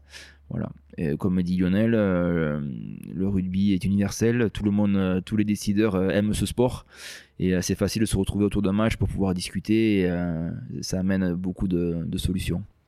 C'est quand même fou, ouais, parce que tu pars de Perpignan, ben, J'allais dire une main devant, une main derrière, mais disons que euh, en termes de reconversion, tu n'as pensé à rien pour l'instant.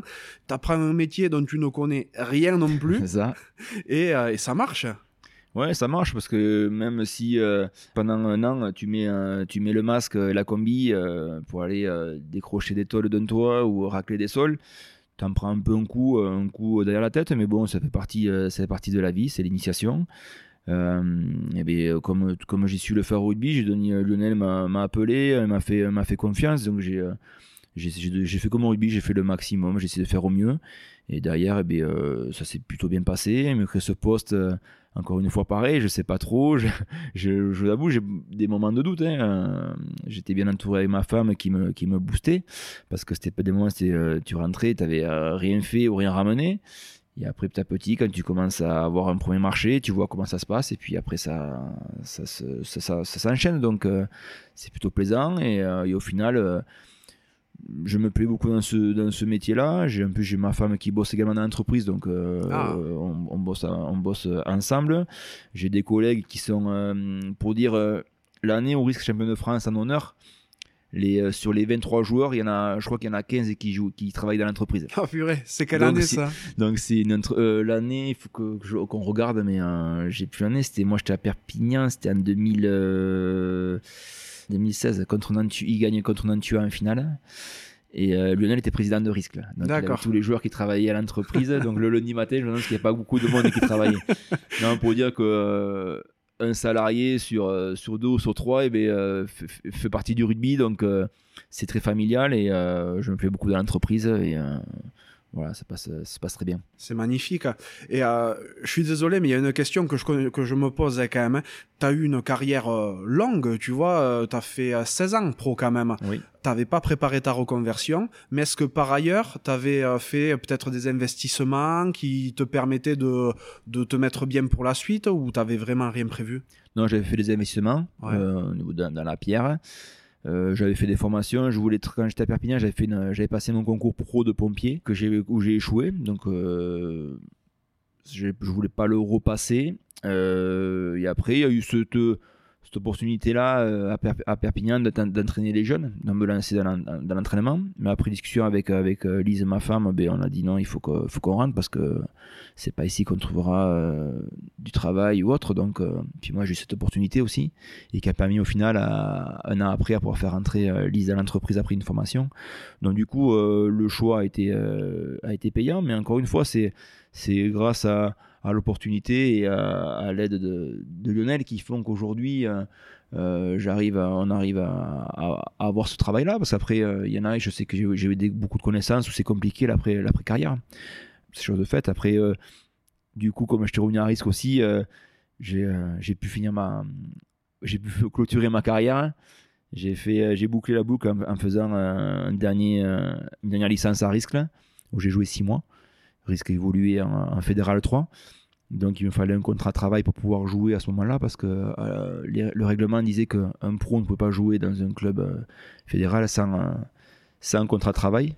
C'est pour éviter de prendre du chômage et, du black à côté. Donc j'ai eu mon contrat de travail en février, donc j'ai commencé à jouer en février à Risque.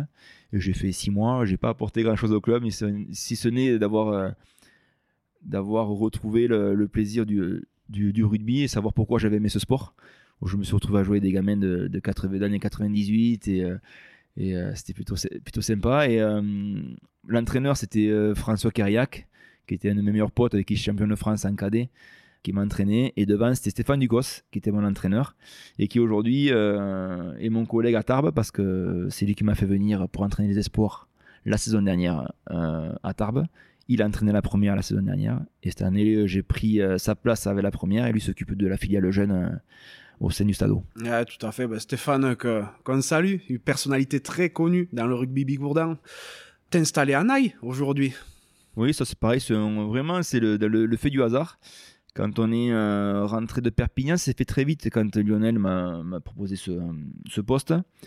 Mais du coup, j'ai dit à Lionel, écoutez, on, vend, on vend notre maison à Perpignan et dès qu'elle est vendue, on, reviendra dans le, dans le secteur. Il s'avère que la maison s'est vendue très très vite qu'il a fallu partir de. On avait un mois pour partir de Perpignan. C'est que tu l'as pas vendu assez cher. non, elle est bien partie. Du coup, euh, du coup euh, je me suis. Euh, moi, je voulais, j'avais l'idée de, vivre proche de Pau, que je connaissais bien vu y avoir, y avoir, y avoir joué. Et entre Pau et Risque, donc je visais un coin comme Morlas. Mais comme j'étais au chômage et que ma femme était au chômage, on ne trouvait pas de maison à louer. Et on avait vu une maison à louer dans le secteur de Naï, dans la plaine de Naï, s'appelle Boy-Bezin, un petit, un, petit village. Donc on est parti, on arrive en novembre euh, sur Boy-Bezin, donc faire la rentrée des enfants euh, dans ce petit village euh, très très convivial et très, très agréable. Et en fait, on s'y plus de suite, on a fait un, lien social avec beaucoup de, de parents d'élèves et on s'est fait beaucoup d'amis. Et du coup, on a fait construire là-bas et on vit maintenant dans la plaine de Naï. T'es presque voisin avec le terrible Pierre Triep. Exactement. On habite, pas loin. super. Et Sébastien Bria aussi, parce que je suis éducateur euh, à, l'USCN à Naï. Et il y a Sébria qui est éducateur de, de mon Exactement. Et euh, c'est vrai que cette petite expérience avec les crabos que tu avais eu à, à t'a plu parce que rapidement après ton retour dans le coin, tu es intervenu notamment auprès des talons, euh, des talonneurs avec les pros au stado, avec les jeunes de la section, euh, sur le secteur de la touche avec les pros de la section. Voilà, tu voulais te lancer dans l'entraînement quand même. Alors je voulais pas me lancer dans l'entraînement, mais je voulais être intervenant, comme je disais, quand je suis passé de, de troisième à talonneur. Euh, on n'avait pas de, on n'avait pas d'entraîneur au poste et euh, ce qui aurait pu m'aider à moi à, grandir plus vite et évoluer plus vite. Euh, donc je voulais être intervenant auprès des, clubs. Donc Lionel m'avait demandé d'intervenir déjà pour l'étalonneur au, au stade. Donc déjà moi c'était une première expérience dans ce registre-là. Et il y avait quand même du résultat et ça passait bien. Pas de pression parce que tu amènes un travail extra résultat. Mhm. Et euh, derrière, j'avais l'académie de la section qui m'avait appelé avec euh, Pierre Chadebec, qui était mon entraîneur en François, qui m'avait appelé pour faire la même chose avec les jeunes. Donc j'ai fait quelques interventions. Et après, euh, Pierre avait entraîné au Laurent, qui m'avait également demandé de faire ça pour la mêlée et la touche. Et ainsi de suite. Mais, ben, voilà, donc ça me, ça me de faire des interventions. Et puis voilà. Et comme je disais, la, la saison dernière, comme quand ils ont créé la nationale, les espoirs qui étaient en espoir fédéraux, sont passés euh, du coup en espoir accession. Et il fallait un, il faut un entraîneur diplômé ou en cours de diplôme. Du coup, euh, Stéphane et Lionel m'ont proposé d'entraîner les, euh, les, espoirs et de me faire passer la formation diplôme d'État que j'ai passé à Talence l'an dernier. Donc j'ai une année entre le travail, la formation et mon premier rôle d'entraîneur avec les espoirs, une belle saison animée. Ouais, animée, mais ça s'est bien passé. Et et en 2022, tu as été promu entraîneur des avants de la première du Stade. Ouais, il y a eu un gros, euh, il y a eu du chamboulement euh, au niveau du staff parce que euh, il voulait placer Stéphane du, au niveau des, des jeunes, c'est-à-dire pour tout restructurer au niveau de la filiale jeune. Aujourd'hui, que ce soit dans notre département ou dans le Béarn, dans le Gers, le rugby souffre. Il faut faire un plus gros travail au niveau des jeunes au niveau de la formation. Et euh, Stéphane, du coup, est en charge de ce, rôle-là au niveau du stade. chose qui fait très très bien parce que dernier match, entre parenthèses, on a quand même fait jouer six espoirs contre Chambéry et on a gagné ce match-là avec ces six jeunes, donc c'est une chose qui, qui marche plutôt bien. Et comme les, les budgets sont de plus en plus bas et que c'est de plus en plus dur à, gérer des clubs à ce niveau-là, euh, on aura forcément euh, besoin de cette main-d'œuvre de jeunes qui, euh, donc il faut les former au mieux et au plus vite. Donc, du coup, Stéphane est en charge de ces jeunes-là et du coup, il cherchait un entraîneur pour remplacer Stéphane. Ils m'ont demandé, j'ai accepté avec plaisir et je travaille avec Fabien Fortassin avec qui l'entente jusqu'à présent se passe très très bien et on espère que la seconde partie se passera bien pour aller chatouiller ou jouer les troubles faites au niveau des, des gros. Ah ben c'est tout ce que je vous souhaite. ça te plaît? Et bien oui, ça me, ça me plaît énormément. J'ai toujours. Euh, tu démarres toujours avec un peu d'anxiété ou d'inquiétude, de savoir si ça se passera bien, si le discours passera bien, si tu seras écouté, si. Euh, voilà. J'essaie d'avoir le. Euh, d'être le plus transparent possible avec les joueurs. On était joueur avec Fabien pro il n'y a pas si longtemps que ça. Donc il y a des choses qui ne qui nous plaisaient pas, il y a des choses qui nous plaisaient plus. Donc on essaye de ne pas refaire ce qui nous plaisait pas et faire ce qui nous plaisait on essaie d'avoir un rapport humain euh, assez ouvert avec, avec les joueurs. Euh, voilà, le, mot pour nous, c'est être strict et, respectueux envers les joueurs. Ça se passe bien, je pense, avec, avec les gars, mais ça, c'est les résultats à la fin de saison qui diront le reste. Ah ouais, il n'y a pas de raison que ça ne paie pas. Pour rappel, Fabien Fortassin était aussi un, un super joueur. C'est vrai que vous avez eu euh, des carrières dans, le, dans la même période, quoi. Je, je suis pas sûr que vous ayez joué ensemble. Non, on n'a pas joué ensemble, on a joué contre beaucoup. Ouais, vous avez beaucoup joué contre. Et euh, donc, euh, Fabien Fortassin était un, magnifique arrière et euh, il jouait, et c'était un, super buteur, avant tout presque. La particularité que tu as aujourd'hui, c'est que ben, tu entraînes dans un club pro. Donc, ben, évidemment, avec les contraintes que ça induit, mais tu as toujours ton travail dans l'entreprise de Lionel Terret. C'est ça. Mais ça, c'est faisable parce que mon patron, c'est le président du club. Mhm. Donc, euh, dans la mesure où moi, j'arrive à faire mon, euh, mon, travail chez Akini, à ramener les marchés comme, euh, comme je faisais avant, ça pose pas de soucis majeurs. C'est juste, après, pour moi, c'est de l'organisation. Voilà, c'est arriver à, concilier les deux. Et le but, c'est quand même être performant aussi avec le, performant avec le, club parce qu'il faut amener, avoir du contenu quand même pour pouvoir être efficace ce week-end. Donc il faut, euh, il faut anticiper les choses. C'est comme je disais, c'est vraiment s'organiser pour que tout soit bien fait à temps pour euh, préparer les matchs et faire également le retour des matchs joués. Voilà. Il y a ça, il y a le rugby pro, il y a le rugby amateur parce que je, je suis également euh, éducateur à Naï où mes, mes deux garçons jouent. Donc dans la mesure où je peux être là le samedi matin, j'y suis. Dans tous les cas, je vais voir mes, mes garçons jouer, donc que je sois sur le bord ou sur le terrain avec eux, ça ne me change pas grand-chose. Où je prends beaucoup, beaucoup de plaisir et j'apprends beaucoup auprès des, petits. Ça fait trois ans que je m'occupe des petits et euh, j'apprends beaucoup euh, à leur côté. Je me régale avec, euh, avec eux.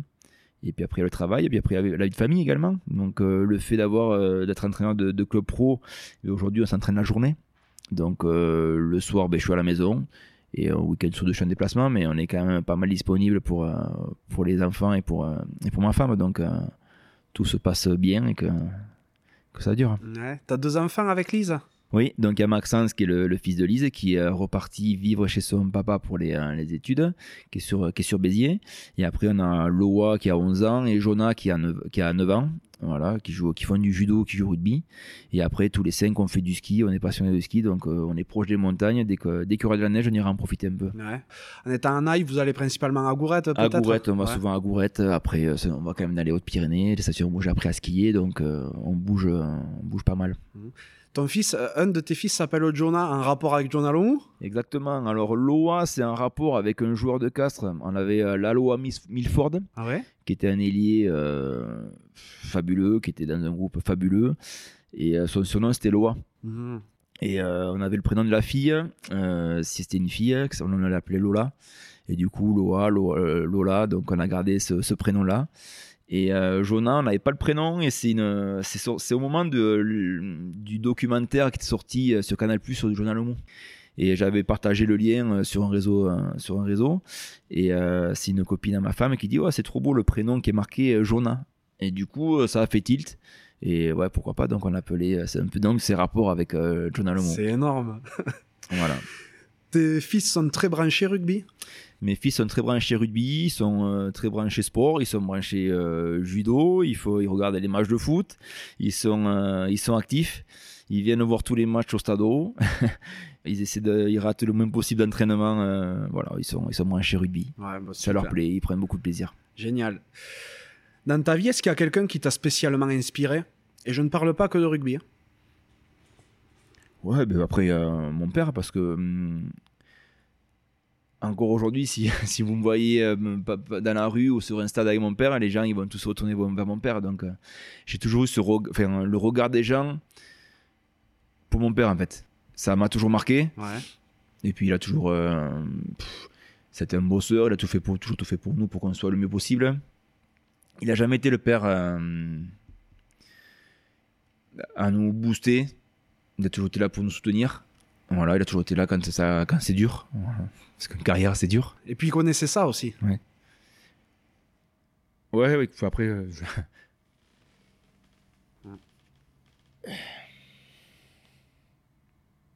On peut passer à autre chose, est-ce que tu veux hein? Non, non, c'est bon. Bon, après, c'est que le- l'interview, ça fait remonter beaucoup de. Ah ouais, ouais, bien sûr. Une carrière, ça passe vite. Ouais. Ouais. Quand tu es dedans, ça doit paraître presque long des fois, et, et quand t'en sors, ça, ça passe trop vite. hein. C'est Ouais, passé trop vite. hein. Ouais, voilà. Non, non, mon père, c'est vrai que quand. Même à Perpignan, les gens, ils m'appellent Christophe. hein. Ouais. Voilà, donc c'est quelque chose qui m'a qui m'a toujours moi euh, marqué le regard des gens et encore aujourd'hui on m'en parle même ma femme qui s'appelle dans le terrain quand on parle de terrain les gens lui racontent des histoires et anecdotes de mon père que ce soit au niveau euh, rugby ou même au niveau d'agriculture donc euh, ouais, il a marqué son passage euh, au niveau rugby il a marqué son passage au niveau euh, agricole ouais c'est une grosse pour moi c'est une référence et euh, il a- voilà comme je dis il a toujours été là pour nous dans les moments durs. Voilà, donc. Magnifique. Voilà. hein. Quelle est la plus grande leçon que tu as prise dans ta vie?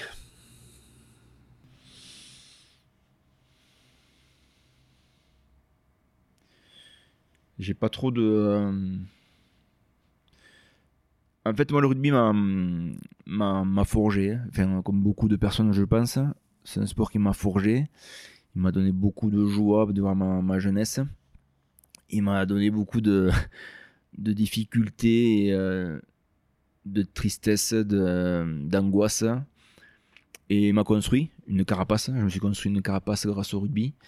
Donc je me, je me sers plus des euh, moments difficiles ou des, entre guillemets, des échecs pour rebondir. Voilà. C'est euh, souvent là où on m'attend pas ou quand on dit qu'on croit pas en moi. Même, euh, je pense que Paramount, euh, quand je suis parti à Auch, Paramount donnait grand chose de, de moi pour aller faire une carrière pro. Par contre, moi j'ai toujours eu ma- la conviction de, réussir. J'ai toujours fait tout ce qu'il faut pour, pour réussir. Et euh, voilà, par contre, Ruby m'a construit une carapace où euh, je suis devenu quelqu'un de, de dur, d'exigeant mais parce que euh, il le fallait pour pas se faire démolir. Voilà. Donc euh, après les euh, des claques, oui, t'en prends, t'en prends tout le temps, quoi. T'en prends tout le temps. Euh, mais le but c'est de se relever, quoi. Et c'est, euh, je compare le rugby ou le sport à la vie. La vie aujourd'hui est tellement difficile pour tout le monde que quand c'est dur, eh il faut, euh, il faut se retrousser les manches et en faire encore plus, quoi. Bien sûr. Voilà. Quel est l'accomplissement dont tu es le plus fier? Ah, mes enfants. Ouais. mariage, mes enfants. Après, en second temps, sur ma carrière sportive, hein, je suis, pour moi, c'est, c'est qu'on n'en parle pas. On n'est pas la génération on parle beaucoup de nous, mais euh, je suis fier de ce que j'ai fait. Même si on peut toujours espérer euh, avoir plus et faire mieux, je suis vraiment fier de là où, euh, de, là où, où je suis arrivé en tant que joueur. Comme je dis, quand, quand je suis parti à Auch, j'étais loin d'imaginer que je ferais une carrière comme ça ou que je, je serais professionnel déjà. Et voilà, c'est quelque chose de, fort. Et puis aujourd'hui, en, troisième temps, eh ben, j'ai, je m'épanouis dans mon travail, je m'épanouis en tant qu'entraîneur. J'avais jamais eu en tête de forcément d'être entraîneur de, rugby déjà. Je me suis occupé des jeunes, euh, ça m'a plu. Et euh, aujourd'hui, euh, Lionel me fait entraîner une équipe professionnelle. Je sais que j'ai des collègues qui sont entraîneurs, c'est leur métier, ils ont du mal à trouver des clubs. Je me retrouve à entraîner une équipe professionnelle nationale. Donc je le prends, je le prends comme ça vient. J'y mets, j'y mets toute l'implication que je peux. Euh, j'essaie d'amener ce que j'ai appris moi. Je suis pas techniquement, je suis peut-être pas le meilleur, mais j'ai, j'ai su faire ce qu'il fallait pour y réussir. Donc j'essaie d'amener ça à ces joueurs-là.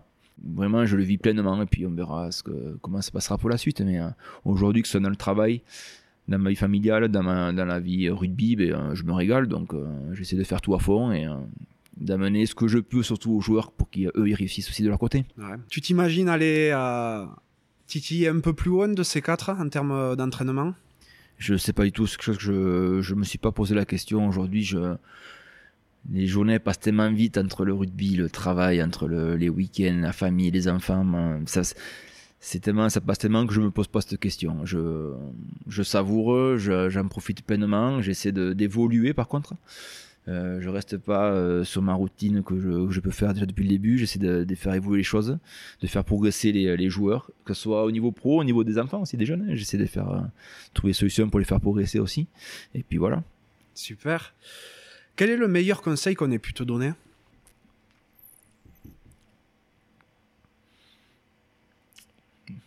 De croire en moi. Je pense que c'est le plus gros conseil qu'on m'a donné. J'étais jamais j'ai jamais été un joueur très confiant ou euh, c'est ça qui un année où j'étais dans le doute parce que je manquais un peu de confiance. Comme je disais tout à l'heure quand je me suis retrouvé en, François c'était presque pour moi c'était euh, presque inconcevable que je sois là quoi. Donc euh, mais parce que j'avais ce manque de confiance ce complexe par rapport à d'autres voilà, c'était plus, plus ça, euh, de, croire en moi. Et euh, le jour où tu crois en toi et que tu bosses, et bien derrière, ça, ça, paye et ça marche. Mm. Il y a quelqu'un en particulier qui t'a boosté à ce niveau-là, qui t'a fait comprendre que ben, tu valais quelque chose? Ouais, j'ai fait ma première saison à Biarritz, euh, où, comme tout à l'heure je te le disais, je me suis retrouvé de, de casse. Je passe deux saisons où je fais énormément de matchs en tant que titulaire du capitana.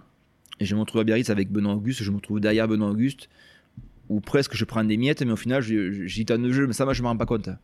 Et du coup, je fais appel à un préparateur mental, euh, Jacques Hervé, qui a été très bénéfique pour moi dans le sport sur la suite de ma carrière et dans ma vie personnelle aussi, privée, et qui m'a fait comprendre ça d'être positif et d'avoir euh, confiance en soi. Et ça m'a beaucoup, beaucoup aidé. Vraiment, c'est quelque chose qui m'a beaucoup aidé. Et comme je dis, hein, pas que sur le sportif, sur le reste également. Mhm. C'est dingue, tu as peut-être été un précurseur à ce niveau-là, au niveau de la prépa mentale. Aujourd'hui, on l'entend. Hein. Euh, c'est quelque chose que les joueurs mettent en place assez régulièrement. Mais là, on est quand même en train de parler des années 2010. Ouais, 2010, il y avait euh, des clubs qui faisaient intervenir des, euh, des sophrologues ou préparateurs mentaux qui, au sein du club, c'était des, des, cours collectifs, donc c'était pris un peu à la rigolade. Et non, là, j'avais besoin parce qu'il y avait un mal-être se retrouver là. Euh, j'avais encore cette rage de jouer, mais euh, j'avais pas ce temps de jeu. Mais voilà, donc je cherchais à trouver la solution. Et ce manque de confiance que j'avais, me, du coup, euh, me faisait pas être non plus le plus performant possible au week-end quand je jouais. Donc, d'avoir eu cette intervention m'a beaucoup aidé. Si tu pouvais reparler au petit Romain, qu'est-ce que tu lui dirais? La même chose de croire en moi, encore plus. Et euh, c'est ce que je dis à tout le monde, c'est que ce que je dis aux jeunes, n'attendez pas pour être bon. Euh, ça peut aller tellement vite dans un sens comme dans l'autre qu'il euh, ne faut pas attendre. Quoi. Et c'est dommage. Moi, je, comme je dis, j'ai pas de regrets, mais avec un peu plus d'aide, un peu plus d'appui, ça aurait pu changer des choses. Voilà. Comme je dis, on veut toujours plus et faire toujours mieux, mais des fois, ça se joue tellement peu de choses que je me dis avec, avec un peu plus de de confiance ou de, de, ouais, de, de, croyance, un peu d'aide technique aussi, qu'on n'avait pas à ce moment-là, ça a pu faire basculer euh, de notre côté. Mais bon. Euh.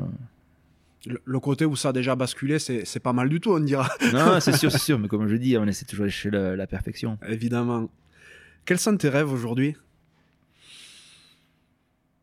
Je sais pas, c'est continuer, euh, continuer à, à, apprendre à faire des choses, à pas toujours faire pareil. J'ai eu 16 euh, ans de rugby pro.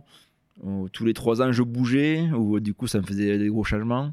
Voilà, c'est déjà, c'est moi, c'est aujourd'hui, c'est euh, mes rêves, c'est déjà d'être un bon, un bon parent. Euh, donner de bon, être un bon guide pour, pour mes enfants, pour nos enfants. Et être là pour les, pour les aider, être là pour les, leur apprendre euh, que qu'ils réussissent. Le but c'est ça, c'est les lancer. Et après, personnellement et euh, ma femme, c'est continuer dans ce sens-là, quoi, de toujours toujours avancer, quoi. Ben voilà, simple, efficace. C'est ça. C'est quoi pour toi la réussite Ah, je sais pas. Dans le sport, la réussite. euh, moi, pour moi, dans ma tête, j'ai réussi ma carrière sportive, mais j'ai pas de titre, pas de sélection. Mais. Je sais pas trop. C'est se sentir bien, je pense. Mhm. Euh, avoir le sentiment du devoir accompli, avoir donné le maximum mais euh, d'y arriver, quoi, d'arriver au bout. Et, euh, et c'est comme tout, ouais, c'est euh, une remise en question permanente, que ce soit dans le sport ou dans la vie. Hein, c'est, on ne peut pas rester les bras croisés, attendre que ça se passe. Il faut toujours aller chercher les choses, bouger, regarder ce qui se passe, et puis voilà.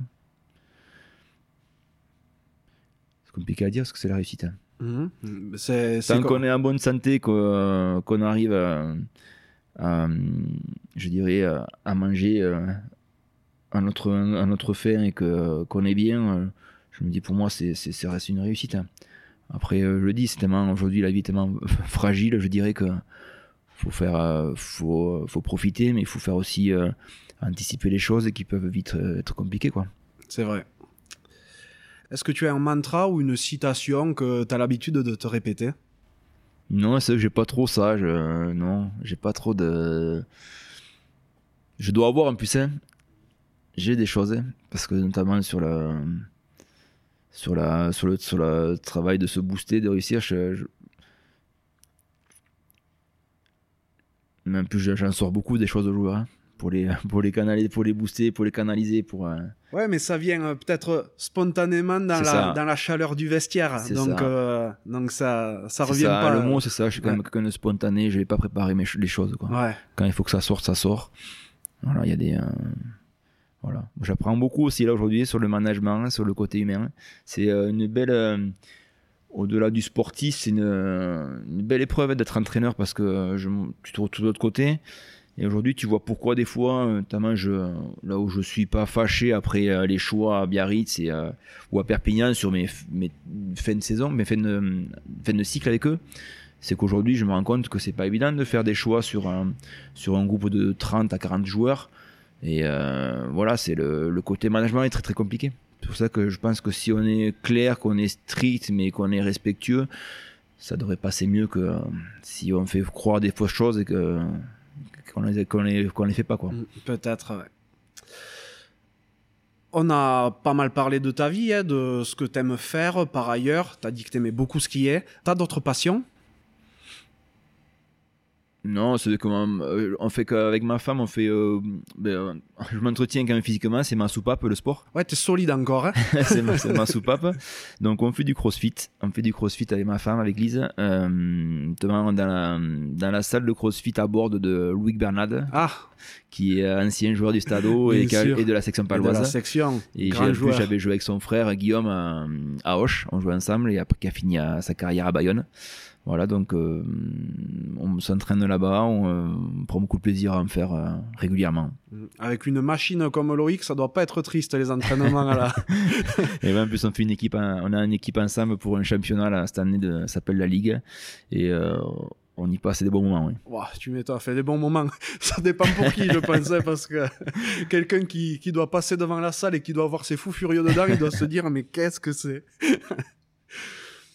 Tout va bien pour toi aujourd'hui? Ouais, tout va bien pour moi aujourd'hui. Ouais, t'es heureux? J'ai des, ouais, je suis très heureux. J'ai un- une femme formidable, j'ai des enfants euh, pleins d'énergie. Euh, je me régale dans mon travail. Je me régale euh, en tant que, dans mon nouveau poste d'entraîneur. Tous les gens avec qui que je côtoie, avec qui je suis, ça se passe très très bien, que ce soit au niveau du bureau, du travail, où j'ai des super collègues. Euh, euh, j'ai j'ai un super co-entraîneur, Fabien, qui, euh, qui fait un énorme boulot au sein du club. Euh, comment on fonctionne tous les deux, c'est euh, moi je suis plus sur la partie forcément des avant, donc la touche et la mêlée. Et après Fabien plutôt sur la partie stratégie, la partie euh, plan de jeu. Et euh, euh, j'aurais été, j'aurais été euh, joueur, j'aurais aimé être, entra- entra- être entraîné par un, entraîneur comme Fabien, parce que euh, il anticipe beaucoup les choses. Il a un, gros, un beau regard sur, un- même en direct. Il fait un gros travail et euh, je pense que les joueurs ils, ne s'en rendent pas compte, mais euh, ils évoluent très très vite. hein. Euh, voilà. Et après, on, a, on est beaucoup aidé par Stéphane du coup, qui est un peu notre, entre guillemets, notre, notre papa, quoi, qui est, qui est là. Si y a un problème, il est toujours là. Si on a besoin de conseils ou d'aide, il est là. Donc ça fonctionne bien au niveau du club. Et puis après, j'ai la chance d'avoir Lionel, quoi. patron, président, qui, qui nous a ouvert ses, ses, portes, mais à nous de, comme on dit, nous ouvre les portes, à nous de faire ce qu'il faut pour que ça marche. voilà. Voilà. Oui, parce que recevoir la confiance, c'est une chose, mais en être digne derrière, c'est autre chose. C'est hein. ça. Il faut après, il faut l'assumer, il faut donner le maximum, et puis euh, voilà. Mm, mm. Et euh, il y a un petit truc qui m'a interpellé quand tu as parlé. Tu as dit, euh, ça se passe bien dans mon travail et dans mon poste d'entraîneur. Donc tu considères pas le rugby comme du travail? Ben, même quand j'étais joueur, j'avais du mal à dire que c'était mon travail, donc je le dis pas encore aujourd'hui. après, moi, c'est différent parce que j'ai quand même mon, mon boulot à côté. Donc c'est pour ça que je le prends, euh, je le prends comme ça. après c'est machinal, je dis pas ça. Non mais c'est rigolo parce que enfin, ça montre que le rugby reste un, jeu pour toi quoi. Ah ouais, ça a toujours été un jeu. C'est ce que j'essaie de faire comprendre aux joueurs. Et je le vois le paradoxe quand je m'occupe de le samedi matin euh, des petits et que je m'occupe le soir des, des, grands pour un match important.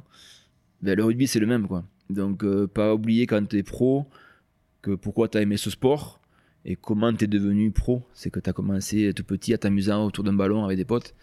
Et le soir, quand tu es pour un match important, c'est continuer à t'amuser avec des potes, avec plus d'exigence, bien sûr, mais ça reste le même sport. Qu'est-ce que tu aimerais que les gens dont tu as croisé la route retiennent de toi? Euh, Que je sois quelqu'un de, de respectueux, de droit. Je pense c'est ça, je pense que c'est le, respect, je pense que c'est un mot qui, euh, qui me tient le plus. Et euh, ouais, c'est ça, c'est deux mots, être droit et respectueux. Bon, t'es dans la cravate, hein? Tu vas pas y couper. À quoi voudrais-tu mettre une cravate? Alors, je voudrais mettre une cravate sur euh, le fait qu'aujourd'hui, euh, comme le rugby est devenu professionnel, il y a ceux qui forment les joueurs professionnels, ce sont les, petits clubs, les clubs de village, que ce soit de régional, fédéral. Et euh, aujourd'hui, souvent, ce qu'on se rend compte, qu'il y a tellement de bons joueurs dans chaque club, qu'il y a beaucoup de, jeunes qui passent au travers d'une aventure ou d'une carrière.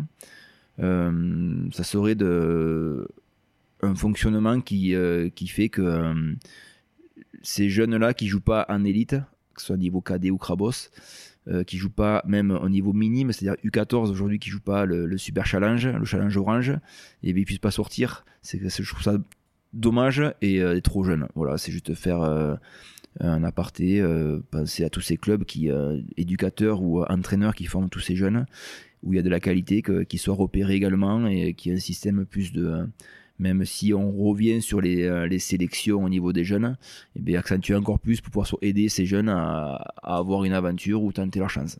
Mmh. C'est vrai, parce que quand tu n'es pas dans le, dans les, dans les gros clubs, des petits ou dans le giron fédéral un petit peu, c'est dur d'être vu hein, maintenant pour les gamins. Hein. Ouais, c'est compliqué parce que maintenant ça part au niveau de ce challenge orange là, un minimum. Et euh, tous les clubs ne le font pas, c'est notamment les gros clubs que dans la qualité. Euh, et derrière ça, après, c'est là que sortent les, entre guillemets, les, euh, les, les, joueurs les, les, meilleurs. Et après, tu pars dans des clubs pour jouer ou en, en Godarman ou en Almasserie. Et après, tu joues dans en, national ou en régional. Et quand tu joues à ce niveau-là, déjà, tu prends du retard.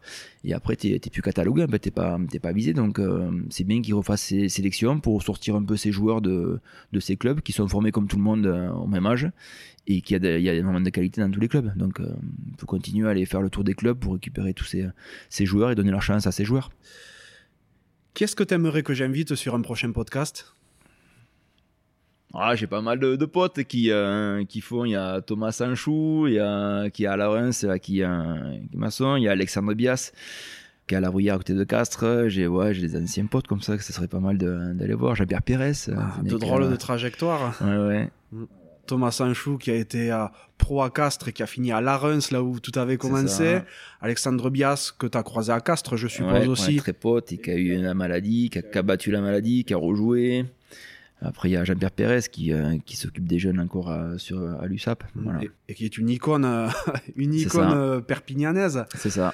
Bon, Romain, merci beaucoup de m'avoir reçu. C'était vraiment un plaisir. J'ai j'ai un pote qui s'appelle Lionel Baron, qui est, euh, qui est un, un Gersois de Nogaro, Oui. et euh, avec qui vous avez été amené à vous croiser euh, dans des bringues, des trucs comme ça, et qui m'a dit, tu vas voir, Romain, c'est quelqu'un, c'est pas qu'un joueur de rugby. C'est pas qu'un joueur de rugby, c'est une vraie personnalité par ailleurs, quelqu'un de très intéressant.